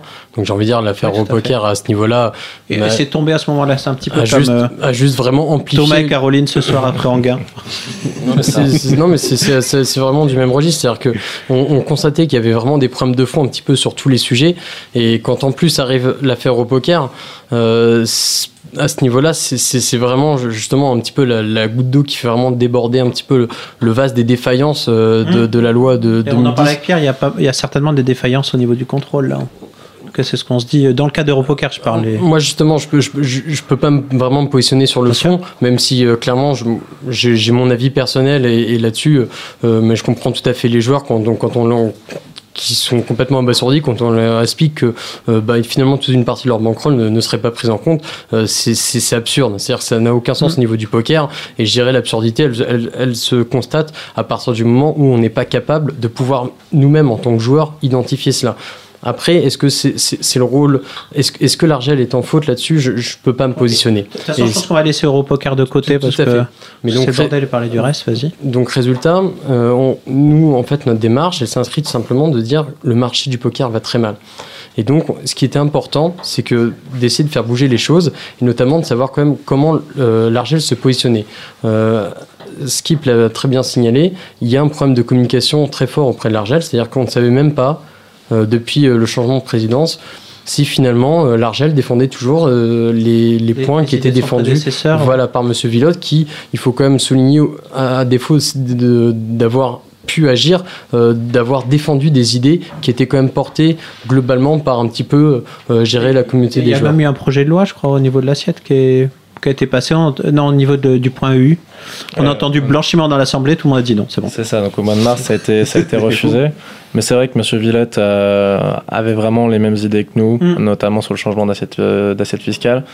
Et c'était une bonne chose d'entendre, en tout cas euh, de la part de, de M. Copolani, euh, qu'il voulait aller dans la même direction. Après, c'est des déclarations d'intention. euh, Absolument, ça. absolument. Ça, euh, les engage à rien de dire ça euh, pour faire plaisir, que ce soit vrai ou que ce soit pas vrai d'ailleurs. Mm, Et d'ailleurs, il y a quelque chose qui se pose comme question au niveau de l'Argel, vous en avez peut-être parlé avec eux. On, on se dit que bah, ils ont leur travail de communication au niveau des joueurs n'était pas forcément parfait. Et leur travail auprès de- des ministres, je sais pas, de faire remonter les affaires, euh, c'est certainement pas fantastique non plus. Donc euh, la question que je pose, c'est de savoir est-ce que, parce que vous avez ressuscité entre guillemets l'association des joueurs pour être un interlocuteur crédible, est-ce que vous allez prendre contact avec la députée en particulier qui, est en charge de, de- de ces histoires maintenant, qui remplace le sénateur Trucy? Bah, pour, pour moi, clairement, c'est c'est- c'est- c'est l'objectif. Euh, je pense que tu l'as bien dit, c'est qu'il faut ressusciter un petit peu le mouvement qui a été lancé en Ah, C'est 2011. quelque chose qui, qui a une crédibilité, ce qui, est, ce qui est assez important quand on cherche des interlocuteurs. Que- que- Qu'elle soit euh, réelle ou factice, en fait, avoir quelque chose de, de crédible, c'est assez important. Bah, non, mais cl- clairement, on, on va pas se voiler la face. Le, le fait que le sénateur Trucy euh, tire sa révérence, c'est aussi malheureusement un coup dur parce qu'on avait là un vrai soutien euh, législatif euh, qui permettait vraiment de faire le relais auprès euh, du, du politique, politique pardon, et surtout de l'exécutif. Euh, maintenant, euh, le, le sénateur Trucy, d'ailleurs, qui s'est exprimé euh, dans, dans le club poker, euh, voilà, tout à fait, ouais. en disant clairement qu'il avait quand même passé le relais et que Ouais, par contre il n'avait pas abandonné euh, cette idée de réformer le poker. Donc là aussi, nous clairement, bah, on prend au mot et évidemment on va faire les démarches euh, qui pour nous s'imposent pour euh, là aussi nous prendre le relais. Ok. Donc, euh, on va venir simplement. Est-ce que vous ressortez quoi de, de votre rendez-vous avec l'Argel sur les, sur les sujets que vous avez abordés? Donc, le point EU, ou, enfin, ou équivalent. Bah que, Ça serait bien. Au niveau, au niveau de l'Argel, la, la volonté a l'air d'être euh, d'être la même que, que par le passé. Donc, c'est-à-dire d'effectivement essayer de réunir à minima euh, le point FR, le point ES et le point IT. Mhm. Euh, et pour cela, même si c'est pas obligatoire, un changement de l'assiette fiscale serait plus simple. Euh, donc de passer d'une euh, taxation fixe à une taxation sur le PBJ, sur le produit brut des jeux. Donc, nous, de, de- de- de notre échange, on, on a le sentiment qu'effectivement cette volonté est partagée. Maintenant, euh, comme on le disait euh, au préalable, le l'avis de l'Argel n'est pas suffisant et les next steps, c'est clairement d'essayer de faire bouger les choses d'un point de vue euh, euh, législatif. Ok, et merde, j'ai perdu en route une question. Bon, ben, ça me va. Donc voilà, mais enfin, vous avez l'impression que c'était constructif? Euh, En, en tout cas, je pense que c'est un bon point d'avoir leur soutien. C'est-à-dire que nous, quand on va maintenant se présenter du point de vue politique, on Mhm. pourra quand même justifier d'un soutien. une légitimité euh, globalement, ce qui est important en fait, euh, même pour la suite. Si quand même euh, au niveau de l'association des joueurs, comme vous avez réussi à faire une grève magnifique en France, est-ce que vous voulez vous exporter euh, sur le point .com avec PokerStar qui Ouais, je pense qu'il y a du potentiel en ce moment, effectivement. Est-ce que tu peux peut-être louer tes services, Alex, JX, qui a aussi participé parce que faire du consulting, ouais, ça peut se faire. Tout à fait. Enfin, c'est des idées professionnelles. euh. Je Ah pense bon. que ça pourrait bien marcher. Mais en tout cas, merci pour ce compte rendu. Il y a un compte rendu énorme que vous avez fait, super bien écrit, c'est c'est magnifique, c'est beau, que vous pouvez aller consulter sur le forum et, et qui détaille euh, pas mal de choses de cet entretien. Et nous, on va partir sur euh, nos huit chroniques suivantes. On va, on va accueillir, euh, on va accueillir Julien. Julien Tissot, donc le Julien, blogueur à vas- l'Ex- à l'Express. Tu vas nous voir pour, ta première chronique. donc, Chronique euh, de Julien Tissot. Il paraît qu'elles sont toujours ratées. Toujours raté Ah, les lesquelles premières Les Quoi premières, ouais, paraît-il. Bah, Non, vais- sauf. euh, Non, Gaël, c'était bien. Je vais essayer de Bah, faire. non. Je vais Ouais, mais essayer par contre, de après, faire c'était euh, mentir ça l'adage. va. Voilà, toujours. C'était, je voulais voir. Ah, les- Gaël est pas contente, on a dit que c'est une émission sérieuse ce soir. Elle a pas pu passer. Donc euh, ce soir, je vais vous parler des cercles. Ah. Mais comme il y a un jingle Voilà. qui va être écourté, puisque Euh, tu, tu peux baisser le son peut-être On laisse le fond, voilà. C'est une belle musique en tout cas. J'ai mis des heures à trouver ce jingle magnifique. Vas-y. web- chronique, Non, tu, quoi, déjà, tu lui as donné un thème Oui, un thème, c'est une petite investigation. Justement, comme en ce moment, on parle beaucoup des cercles de jeu qui défraient la chronique ces, ces dernières semaines. Euh, bah, le point de départ de tout ça, ça a été un article dans le journal Le Monde qui disait que euh, à Paris, il restait euh, deux cercles de jeux ouverts. Et donc, j'ai voulu m'intéresser. Donc, le- tout le monde connaît donc le cercle Clichy-Montmartre qui, euh, On va qui fonctionne à toujours. nos invités, les, les deux cercles ouverts, c'est c'est lesquels Le, le deux, quoi Deux Deux Clichy et le cercle anglais. Clichy C'est quoi anglais Bah, je crois que la réponse est dans la chronique qui nous suit. Tout à fait. En tout cas, on a, des, ça- euh, on a des invités qui est au courant. Nanana. Voilà. Et juste qu'il n'y a pas de poker à l'intérieur de cet établissement-là, donc nous on le connaît moins parce qu'on est spécialisé poker, mais c'est effectivement un cercle dans lequel se, se font des jeux de trad depuis euh, pff, des décennies. Alors justement, j'ai en- j'ai enquêté là-dessus et donc euh, je me suis dit que justement euh, j'ai été voir mon premier réflexe d'aller voir sur internet et en fait euh, ce, ce- ce lieu qui s'appelle d'ailleurs le club anglais n'a pas de site internet, aucune information, aucune photo. Donc ce lieu semble cultiver une grande discrétion. Donc j'ai fini par euh, trouver un numéro de téléphone. J'ai appelé, je suis tombé sur une personne qui m'a dit club anglais, bonjour. Donc j'étais euh, voilà un peu donc pensais que le, le club n'existait pas. Enfin au départ, comme il n'y avait aucune information, je Déjà, c'est louche. déjà voilà, je me suis dit euh, ils me disent bonjour et donc euh, bah, j'ai voulu avoir des renseignements et euh, les, euh, les les personnes qui m'ont répondu au téléphone étaient assez euh, on va dire euh, suspicieuses euh, et voulaient pas trop me répondre au téléphone. Donc finalement, euh, j'ai réussi à avoir quelques informations. C'est situé 4 boulevard des Capucines, à quelques encablures donc de la place de l'Opéra, au-dessus d'une d'une brasserie. Et par téléphone, quelqu'un m'a dit que le, le montant de l'adhésion était de 800 euros par an, donc ce qui est assez élevé, et que, et que ça, nécessitait, ça nécessitait un parrainage. Et euh, malgré C'est donc être le cas à chaque fois d'ailleurs. Comment. C'est censé être une obligation le parrainage, je crois, en tous les sens. Voilà, enfin, ils m'ont annoncé ça. J'ai- donné ma qualité de, de blogueur poker et on m'a dit justement que voilà, il fallait une adhésion et que, enfin, il fallait une, un parrainage et que l'adhésion était de 800 euros. Euh, alors j'ai demandé les jeux qui se pratiquaient dans ce cercle. Donc on m'a dit le Punto Banco, euh, le Poker 21 ou le Stud. Et euh, alors j'ai voulu essayer d'en savoir un peu plus. J'ai essayé de consulter mes contacts Facebook, Twitter, euh, de vieux, euh, des joueurs qui, euh, qui ont un peu de bouteille comme Michel Abécassis ou euh, Philippe Torza qui m'ont dit qu'ils n'ont jamais entendu parler de ce cercle. Bon, j'ai, je me suis dit que la meilleure chose à faire c'était de se rendre sur place. Donc je me suis rendu sur Avec place. 800 euros Voilà, alors donc au départ, alors au départ, donc euh, sur la façade, il y a, très peu d'inscriptions. Il y a juste une petite plaque euh, noire euh, où est inscrit club anglais, premier étage. Donc ce que j'ai fait, j'ai pris mon courage à deux mains, je suis monté. Donc j'ai été juste en haut. Il y a un espèce de paillasson sur lequel est inscrit club anglais. Et face à moi, une lourde porte blindée avec des caméras au plafond. J'ai sonné, on m'a ouvert. Un homme très chic, d'une soixantaine d'années en smoking, est venu m'ouvrir. Et euh, voilà, j'ai commencé à poser quelques questions. Euh, j'ai dit que je, voilà, je voulais des renseignements. On m'a dit que le club a été fondé au lendemain de la Première Guerre mondiale par des pilotes anglais. Et j'ai dit que voilà, je, je voulais en savoir plus, euh, visiter le lieu. Alors on m'a demandé ma carte d'identité. Euh, la personne a pris ma carte d'identité, euh, est partie derrière euh, dans une arrière-salle, a commencé aussi à, à me poser pas mal de questions, taper mon nom sur, l'ordinateur. Euh, D'où venez-vous? Bah, J'ai dit que je jouais de temps en temps au cercle cadet. Ah oui, le cercle cadet, bah écoutez, nous ici on fait pas de hold'em, hein, juste du stud. Euh, euh, vous venez, mais euh, venez tout seul, ne ramenez personne. Ici, euh, Non, voilà, on à personne. Voilà, ne, parlez pas de ce lieu. Si vous venez, c'est vraiment seul. On n'a pas envie de, voir d'autres personnes. Bon, euh, finalement, euh, la personne euh, m'a dit, bah écoutez, m'a tendu une fiche pour m'inscrire. Il m'a dit que voilà, bah allez-y, inscrivez-vous. Alors je me suis dit bon. 800 euros, est-ce que je vais faire une note de frais euh, pour Club Poker? Je me suis dit, ça ne plaira sûrement pas à Laurent Dumont. Donc finalement, j'ai décidé, de, j'ai décidé de, de rebrousser chemin.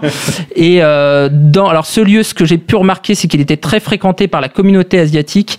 Euh, Il y a énormément donc euh, de, de Chinois qui viennent jouer dans cet établissement. Il y a même des panneaux qui sont euh, qui sont carrément traduits en chinois dans l'entrée. Et euh, selon aussi mes mes renseignements, en fait, c'est une clientèle qui dépense aussi beaucoup d'argent, puisque rien que déjà le droit d'entrée donc de 800 euros. Et euh, voilà, donc c'est euh, c'est un lieu assez étonnant que j'ai je n'ai je n'ai pu qu'entrevoir, mais qui euh, qui voilà qui mérite d'être un peu davantage connu puisqu'il est assez il est assez D'ailleurs, discret. ils ont envie. hein. Voilà, enfin voilà, ça reste un lieu assez, assez discret qui en fait finalement s'est jamais mis au Texas Hold'em mais qui garde quelques variantes comme le stud. Mais euh, voilà. Voilà, et donc euh, j'ai fait la, la découverte de ce cercle qui était bah, jusque- jusqu'à présent méconnu. Mais c'était beau. Voilà. Merci à tous. Merci Julien. C'est la Euh, dernière fois que qu'on entend parler de Julien, bien sûr, parce fait la communauté Donc, euh, asiatique euh, si vous, le anglaise. cherchez, euh, si vous le cherchez, Julien Tissot, blogueur à l'Express, vous aurez tous les contacts nécessaires. un rue de la mer, fond de la mer, 35 000 fonds de la mer. Julien Merci beaucoup Julien. Et notre huitième chroniqueur. Et euh, c'est attention, on est bientôt à la fin des, des chroniques. Et 23h42, attends, mais on les Ah, a bon. enchaînés à une allure. J'ai j'ai essayé de faire un Vous êtes encore là, les invités partie- Vous êtes Oui, euh, oui, oui, on est encore là, on est attentifs, Apparemment, tout va bien. Euh. on nous a servi du vin. Au revoir Gaël. Salut revoir, Gaël Gaël. À bientôt Il n'y a Gaël plus rien à boire, elle se tire.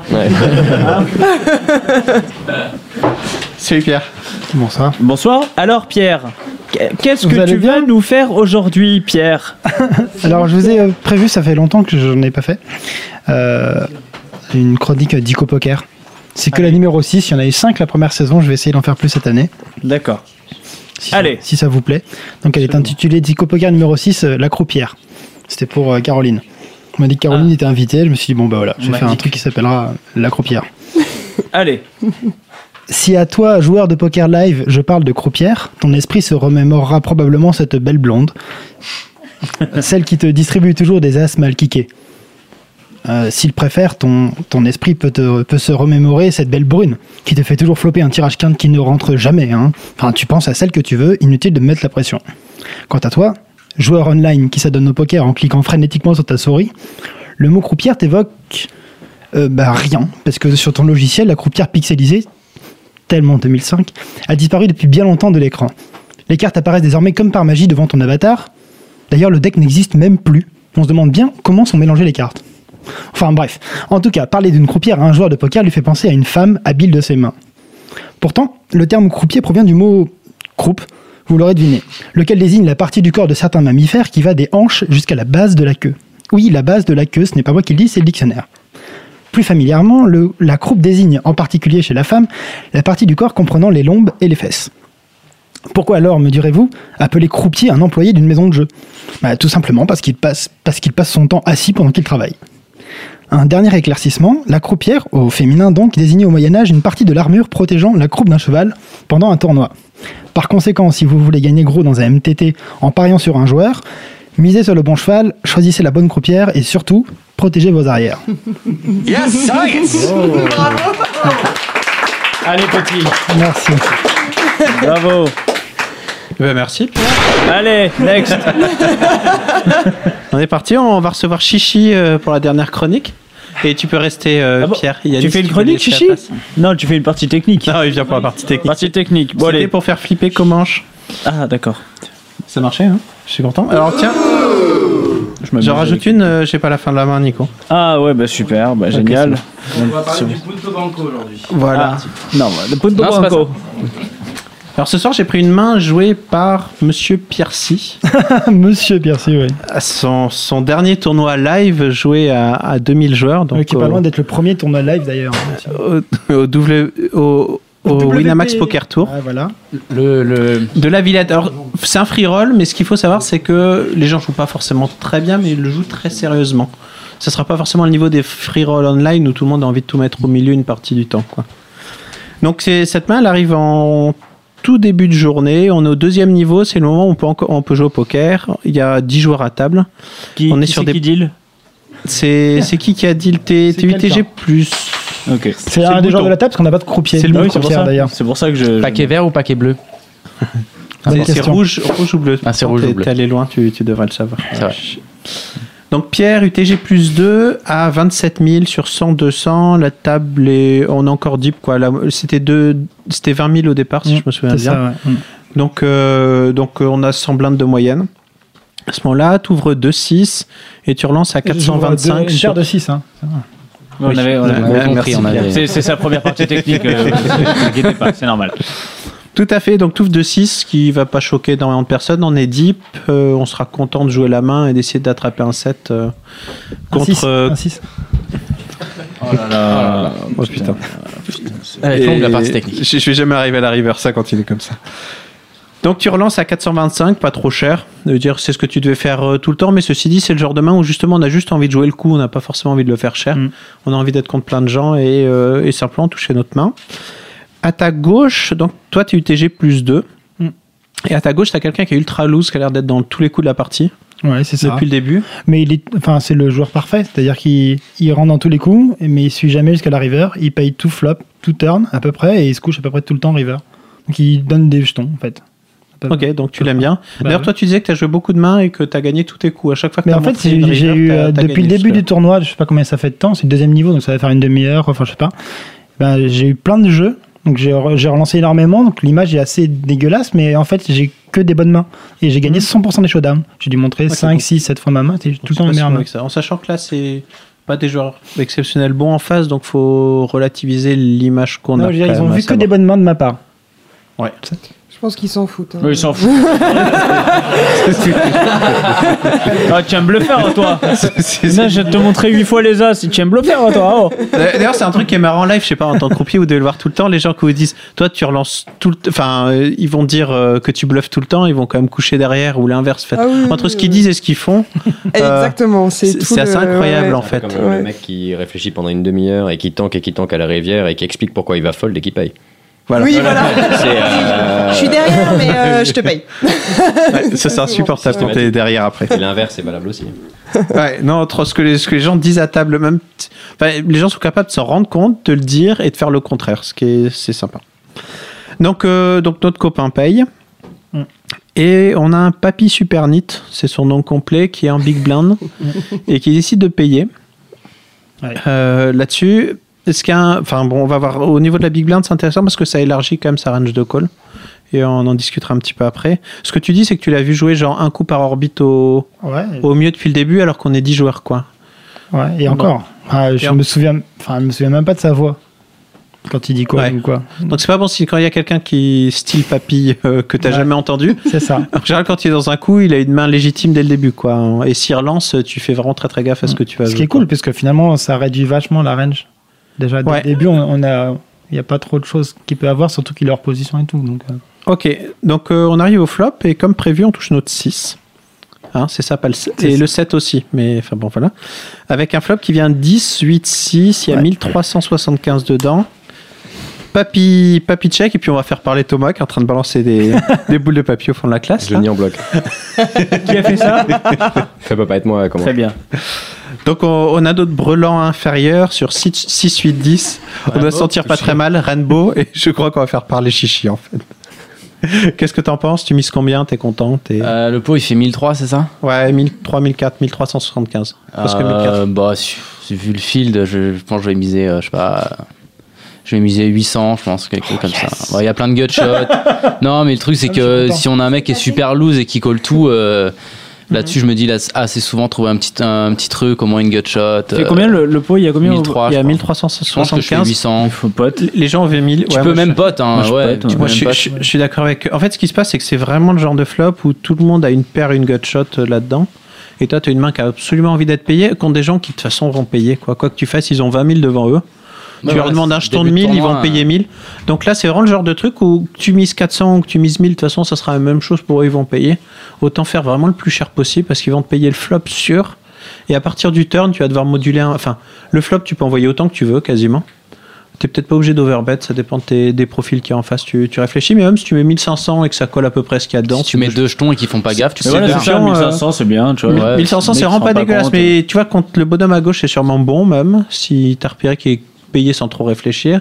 Et Papy, t'es pas à l'abri que s'il trouve ça cher, il, il y aille pas. Mais tout le monde a 20 000 devant eux, euh, joue pas très bien a priori, là, tu peux vraiment mettre très cher, et sur un flop qui touche tellement le range qu'ils vont te payer, quoi. Je veux dire, pair et gutshot, ça va. Enfin, il y a Ah personne bah, qui lâche là-dessus, quoi. Père c'est- c'est ils ont une grosse main déjà. Ils peuvent payer avec beaucoup moins que Père Gutshot. Hein, à mon Voilà.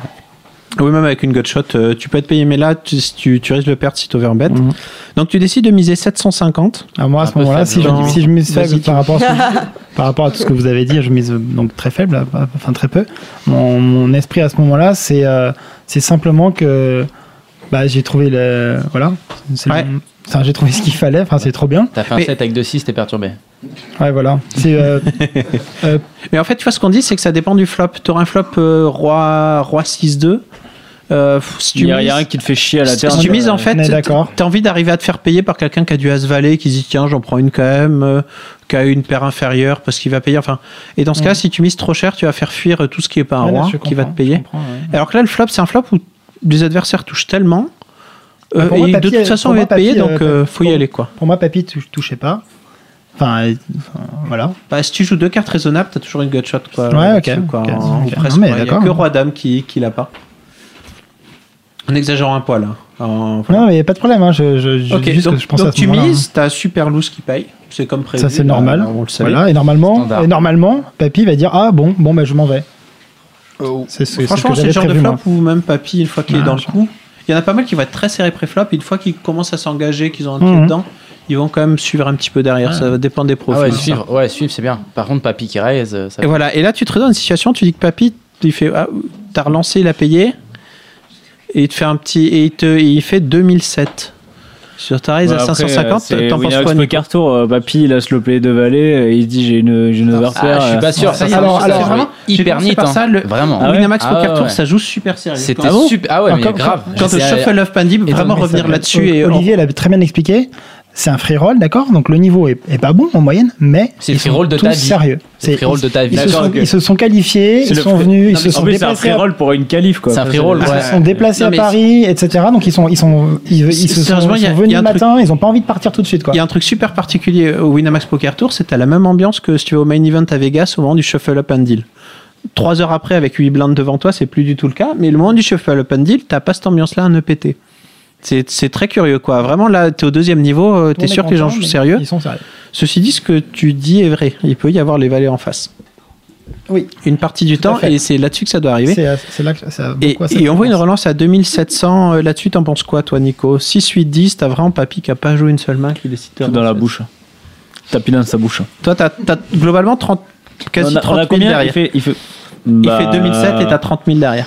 Hmm, je vois pas d'autre En chose effectif, faire ça que 30 000. call. euh, Il a, t'as 20 000 parce que Papy il a pas joué. Euh, si Pierre a Si, dit il a gagné un coup, il a joué un, il a joué deux coups et il en a gagné un gros. Ah d'accord. Donc il va avoir pas loin de moi. Ok. et Pierre à 27 000. Enfin, Donc on est vraiment pas grand-chose, enfin, pour en du a tournoi, etc. Enfin, je veux dire, on est sans. Pour ça, t'es dit. Bon, on va, on va call, on va laisser rentrer euh, le fiche avec. euh, Ouais. Chichi Je sais pas, moi ça m'embête. Ouais, si tu en raises fait, le pro- le- tu fais quoi En fait, je vais jamais. C'est sûr que je raise pas déjà. Bah ça ouais, c'est ouais. sûr. Et en fait, euh, moi j'ai presque envie de. J'ai limite envie de fold. Ça peut paraître fou, mais en fait, le problème c'est que je fais quoi à la turn Papy rebête, très cher. Qu'est-ce que je fais? Le problème c'est que la seule main, la seule main limite qui m'intéresse de que je crush est deux paires 18. Et du coup, le problème, c'est que les, les seules cartes que j'ai envie de voir turn, c'est les Ouais. doublettes pour être tranquille. Et le problème, c'est que toutes les doublettes sont pas forcément sur de m'arranger parce que ça peut améliorer sa range. Non, pas forcément. Parce Enfin, que ça va améliorer la seule main qui te crush. Bah non, parce que les. Que tu crushes, pardon. Bah, les Si. doublettes enlèvent des, enlèvent des combos de. Ouais, mais la seule main que tu. Enfin, papy. Bah, en gros, si crush- 10, ça fait 18-6 turn 8 déjà. Bon. Ouais, mais euh, papy, on va dire que sa range ici de raise, ça va être quoi Ouais, c'est 10-10, 8-8, 7-9. 7-9 et on a 18, 18 et allez, on va dire les Et valets. deux si as. tu veux. et non, et non, pas deux as Non, deux as, valets, deux valets, deux dames slow play, quoi. C'est pas. Je trouve que les, persuadé, les valets, les as ou euh, là-dessus, t'en auras un petit pourcentage qui peut faire ça. Mais pas beaucoup, quoi. Moi, j'ai Ouais, l'impression que souvent ça va call 3 barrels sans trop savoir pourquoi, mais ça va pas souvent. Ce qui est emmerdant, c'est que si tu joues contre des gens que tu as un petit peu fiché comme, euh, comme joueurs corrects qui comprennent bien le poker et que tu as paire de 6 sur un flop comme ça, c'est vraiment horrible quoi. Parce que. Non, mais je suis d'accord. De toute façon, moi, je trouve pas l'option du fold si on- clairement nulle. Je si trouve que notre- le- si le- notre plan c'est de fold turn, de toute façon, faut fold flop. hein. Voilà, moi euh, je trouve que clairement, je trouve que le fold ici, enfin, je, je trouverais pas ça mauvais de fold, clairement. Après, je dis pas que là, euh, sur un tournoi comme ça, euh, sans deep au début, je, je vais être capable de fold, mais je pense, je pense qu'après coup, c'est Non, mais on peut-être sait qu'il bluffe jamais et que. Même et la que- meilleure- le problème, c'est que tu sais qu'il bluffe pas. Et, et du coup, en- ta middle set, c'est différent. Ta paire de 8, tu peux pas fold. Ouais.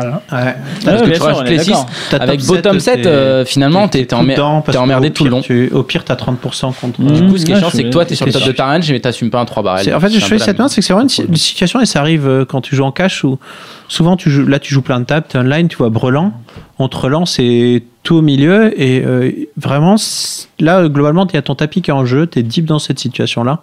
Dire c'est peut-être l'équivalent de 200 deep en live en tu vois, tu as 150, 200 deep en, cash game. En fait, tu vas engager ton tapis parce que normalement, tu as une main qui est assez forte, tu vas, tu vas le faire automatiquement. Et dans cette situation-là, avec ce setup-là, la valeur relative de ta main, en fait, n'est pas si forte que ça quand tu as en face de toi quelqu'un qui est que en value. Puis en plus. Et, et en plus, tu es en tournoi, tu pas forcément envie de bust à ce moment-là alors que tu le sens bien. Ouais, et puis t'as une t'as des tables tellement faciles qu'au. Enfin, franchement, ça peut. Pour moi, ça va en faveur du fold un peu plus. Faut pas oublier. Donc faut tu as pas vraiment le droit de réfléchir au fold. Il y a- par contre, il y a un truc qui est entre guillemets emmerdant dans cette main, c'est que derrière toi, tu as ton fiche de la table quoi, qui est prêt à tout payer. Ouais. Et ça fait que les fois où en face de toi, tu as les valets, les as, etc., toi, si tu payes, tu as derrière toi quelqu'un qui va vraiment te rajouter des cotes au pot, quoi. Hum, Je me souviens pas de l'attitude du mec à gauche, donc je savais pas trop s'il allait payer ou pas. En revanche, ce que dit Chichi, c'est vrai hein, sur le fait que la table est censée être. Bon, moi, je, je dis pas que j'ai un bon niveau ou quoi, mais globalement, la table est censée être pas très forte. Sauf que la structure va à 2000 à l'heure. Donc, euh, si t'as un gros pot à choper, faut pas le rater. Ah oui, parce non, que non, ça augmente toutes les 20 minutes, c'est euh, infernal. Quoi. Ouais, c'est sûr, mais bon, mais au final, t'as. Enfin, pas rater, faut pas oublier ça non plus. Et donc moi, ce que je me disais euh, vraiment à ce moment-là, c'est bon bah effectivement, Papy bluffe pas, mais il bluffe pas, c'est il- c'est-à-dire qu'il a quoi il Et a, il a vraiment, pas, la question, et en fait, c'est- c'est bah, il a les 8, les 10, 7 et 9. 8 et, Ce ce qui est 8 et emmerdant à 10, ce moment-là du tournoi, c'est que tu es contre quelqu'un que tu connais pas assez pour Voilà. savoir s'il est capable de faire ça avec genre top pair, top kicker, ou les valets une partie du. Et ce temps. qui m'a aidé sur le coup- Si, tu as ce read là parce que tu as joué depuis 3 heures avec et que ça fait un tournoi, tu peux vraiment prendre une décision intelligente entre savoir s'il peut avoir des top pairs ou des choses comme ça Ah ouais, en là, ça- relançant. ça change tout, hein. D'un coup, tu es vraiment content de payer, de le laisser miser et d'essayer. de- Globalement, ça devrait faire à peu près la moitié de ton tapis à la fin. Et en fait, voir un petit peu plus coup- et, et ça va t'aller bien. Comme je disais à Olivier sur, sur le flop, euh, Papy check comme euh, naturellement, comme tout le monde pensait qu'il allait faire de toute façon, quel que soit le flop, a priori. Et euh, donc moi, je mise euh, voisin euh, call, là, et, et il a un tic, enfin un tic, un, un, un geste réflexe. Grâce la tête. Il, il recule la tête en fronçant les sourcils en faisant T'as payé, t'as misé, il a, il a payé. Vraiment de dire, mais comment.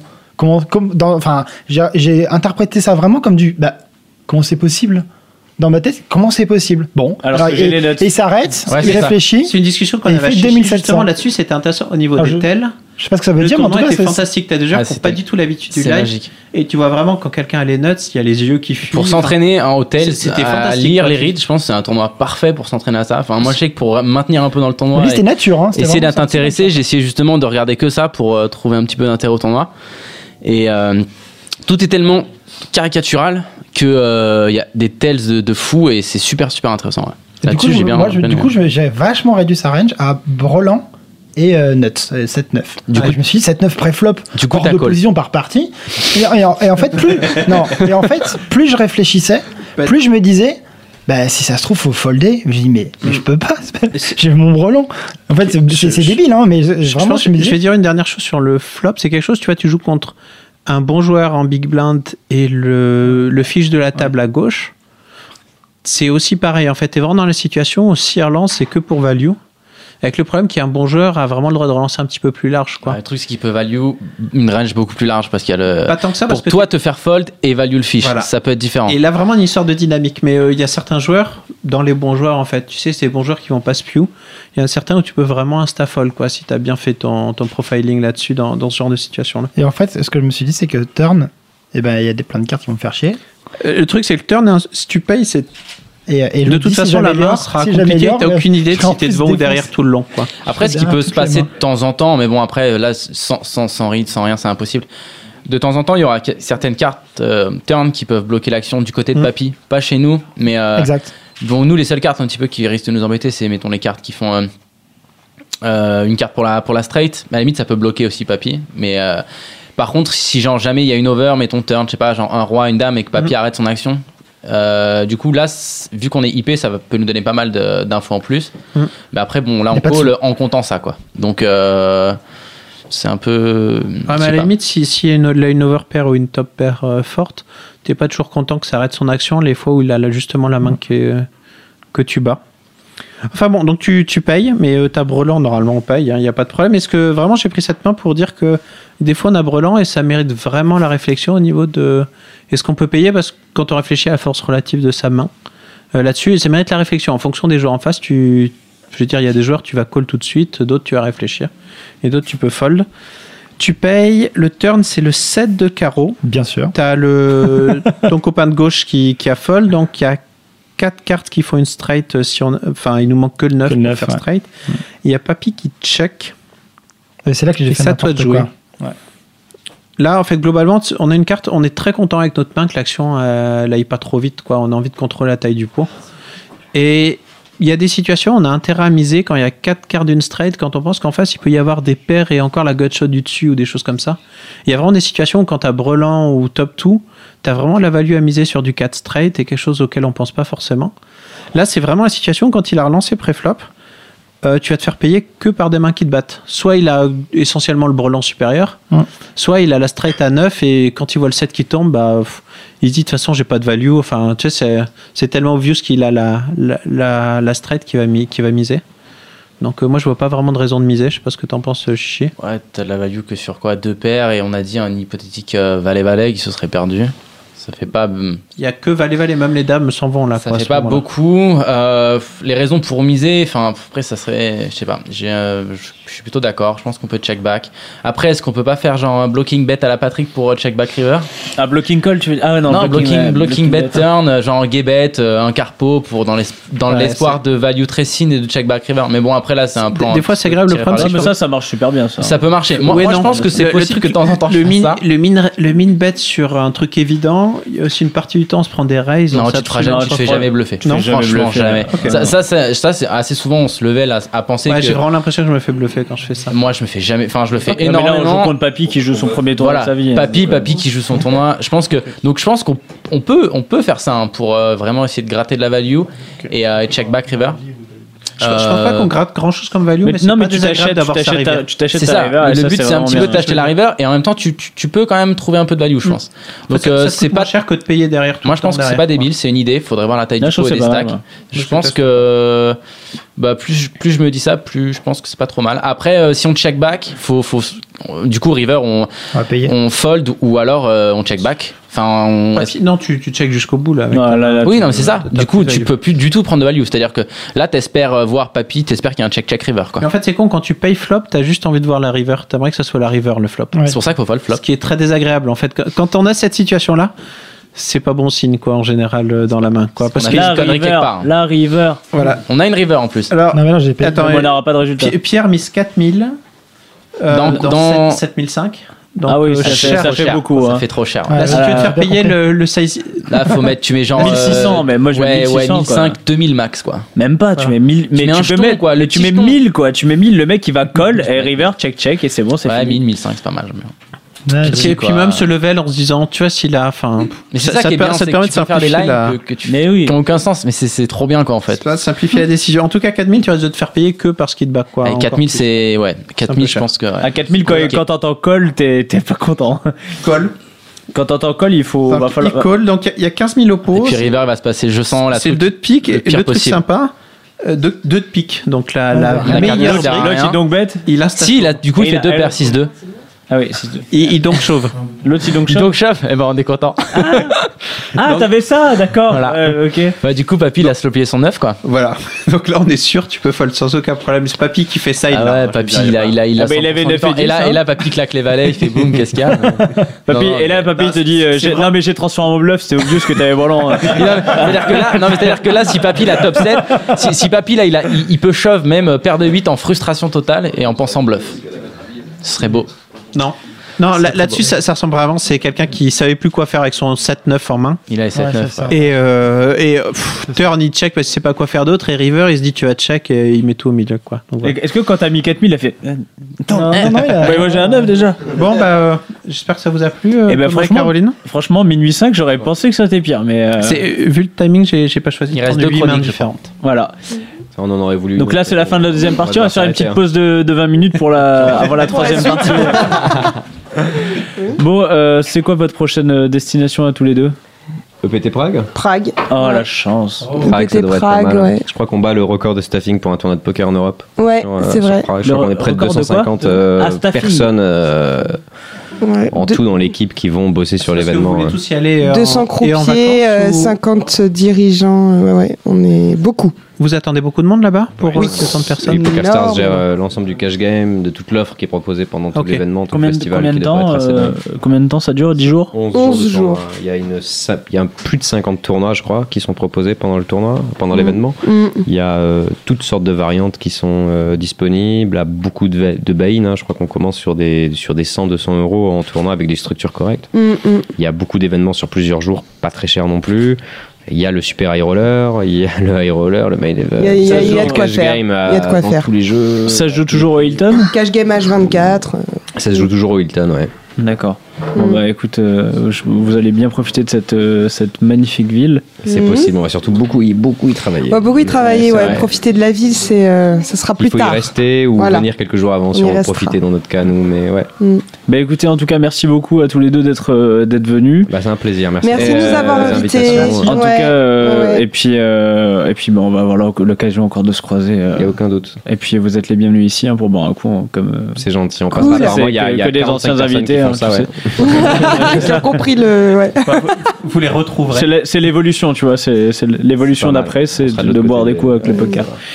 Et puis bah nous, on se donne rendez-vous la semaine prochaine. Euh, on sait, on sait déjà, euh, Laurent, tu sais Le- déjà qui. euh Le, le PDG, Johnny. Ah, c'est Qui sera là la semaine prochaine c'est Ouais. Tristan Il et y aura Tristan, euh, Johnny, euh, 001. Guillaume de Guillaume de la Gorse, c'est Tristan Clémenceau. Voilà. Eh ben, très bien. Un cuistot et un- Et un troisième Et un invité. invité surprise Voilà, un troisième invité que j'annonce pas encore. Est-ce que c'est, lui Non. Il, il a fait la couverture d'un magazine récemment. D'accord. On dit pas qui c'est. je peux pas dire quel magazine. C'est C'est dans la coiffure. Parce que devant moi, j'ai, la- j'ai Manubé sur Live Poker. C'est lui ou pas Bah, Il y a plusieurs live poker. Une enquête est en cours, je peux pas répondre. Ah d'accord, très bon. Où sont les sandwichs Laissons les sandwichs faire leur travail. Allez, merci beaucoup, à la semaine prochaine. à la semaine prochaine. Ciao, ciao, ciao. Merci, Ciao. Les jeux d'argent et de hasard peuvent être dangereux. Perte d'argent, conflits familiaux, addiction. Jouez pour le plaisir et avec modération. Apprenez à fixer vos limites. Pour rappel, les jeux d'argent sont interdits aux moins de 18 ans. N'initiez pas vos enfants à des jeux réservés aux adultes. Si vous pensez avoir un problème avec le jeu, appelez le 09 74 75 13 13. Appel non surtaxé.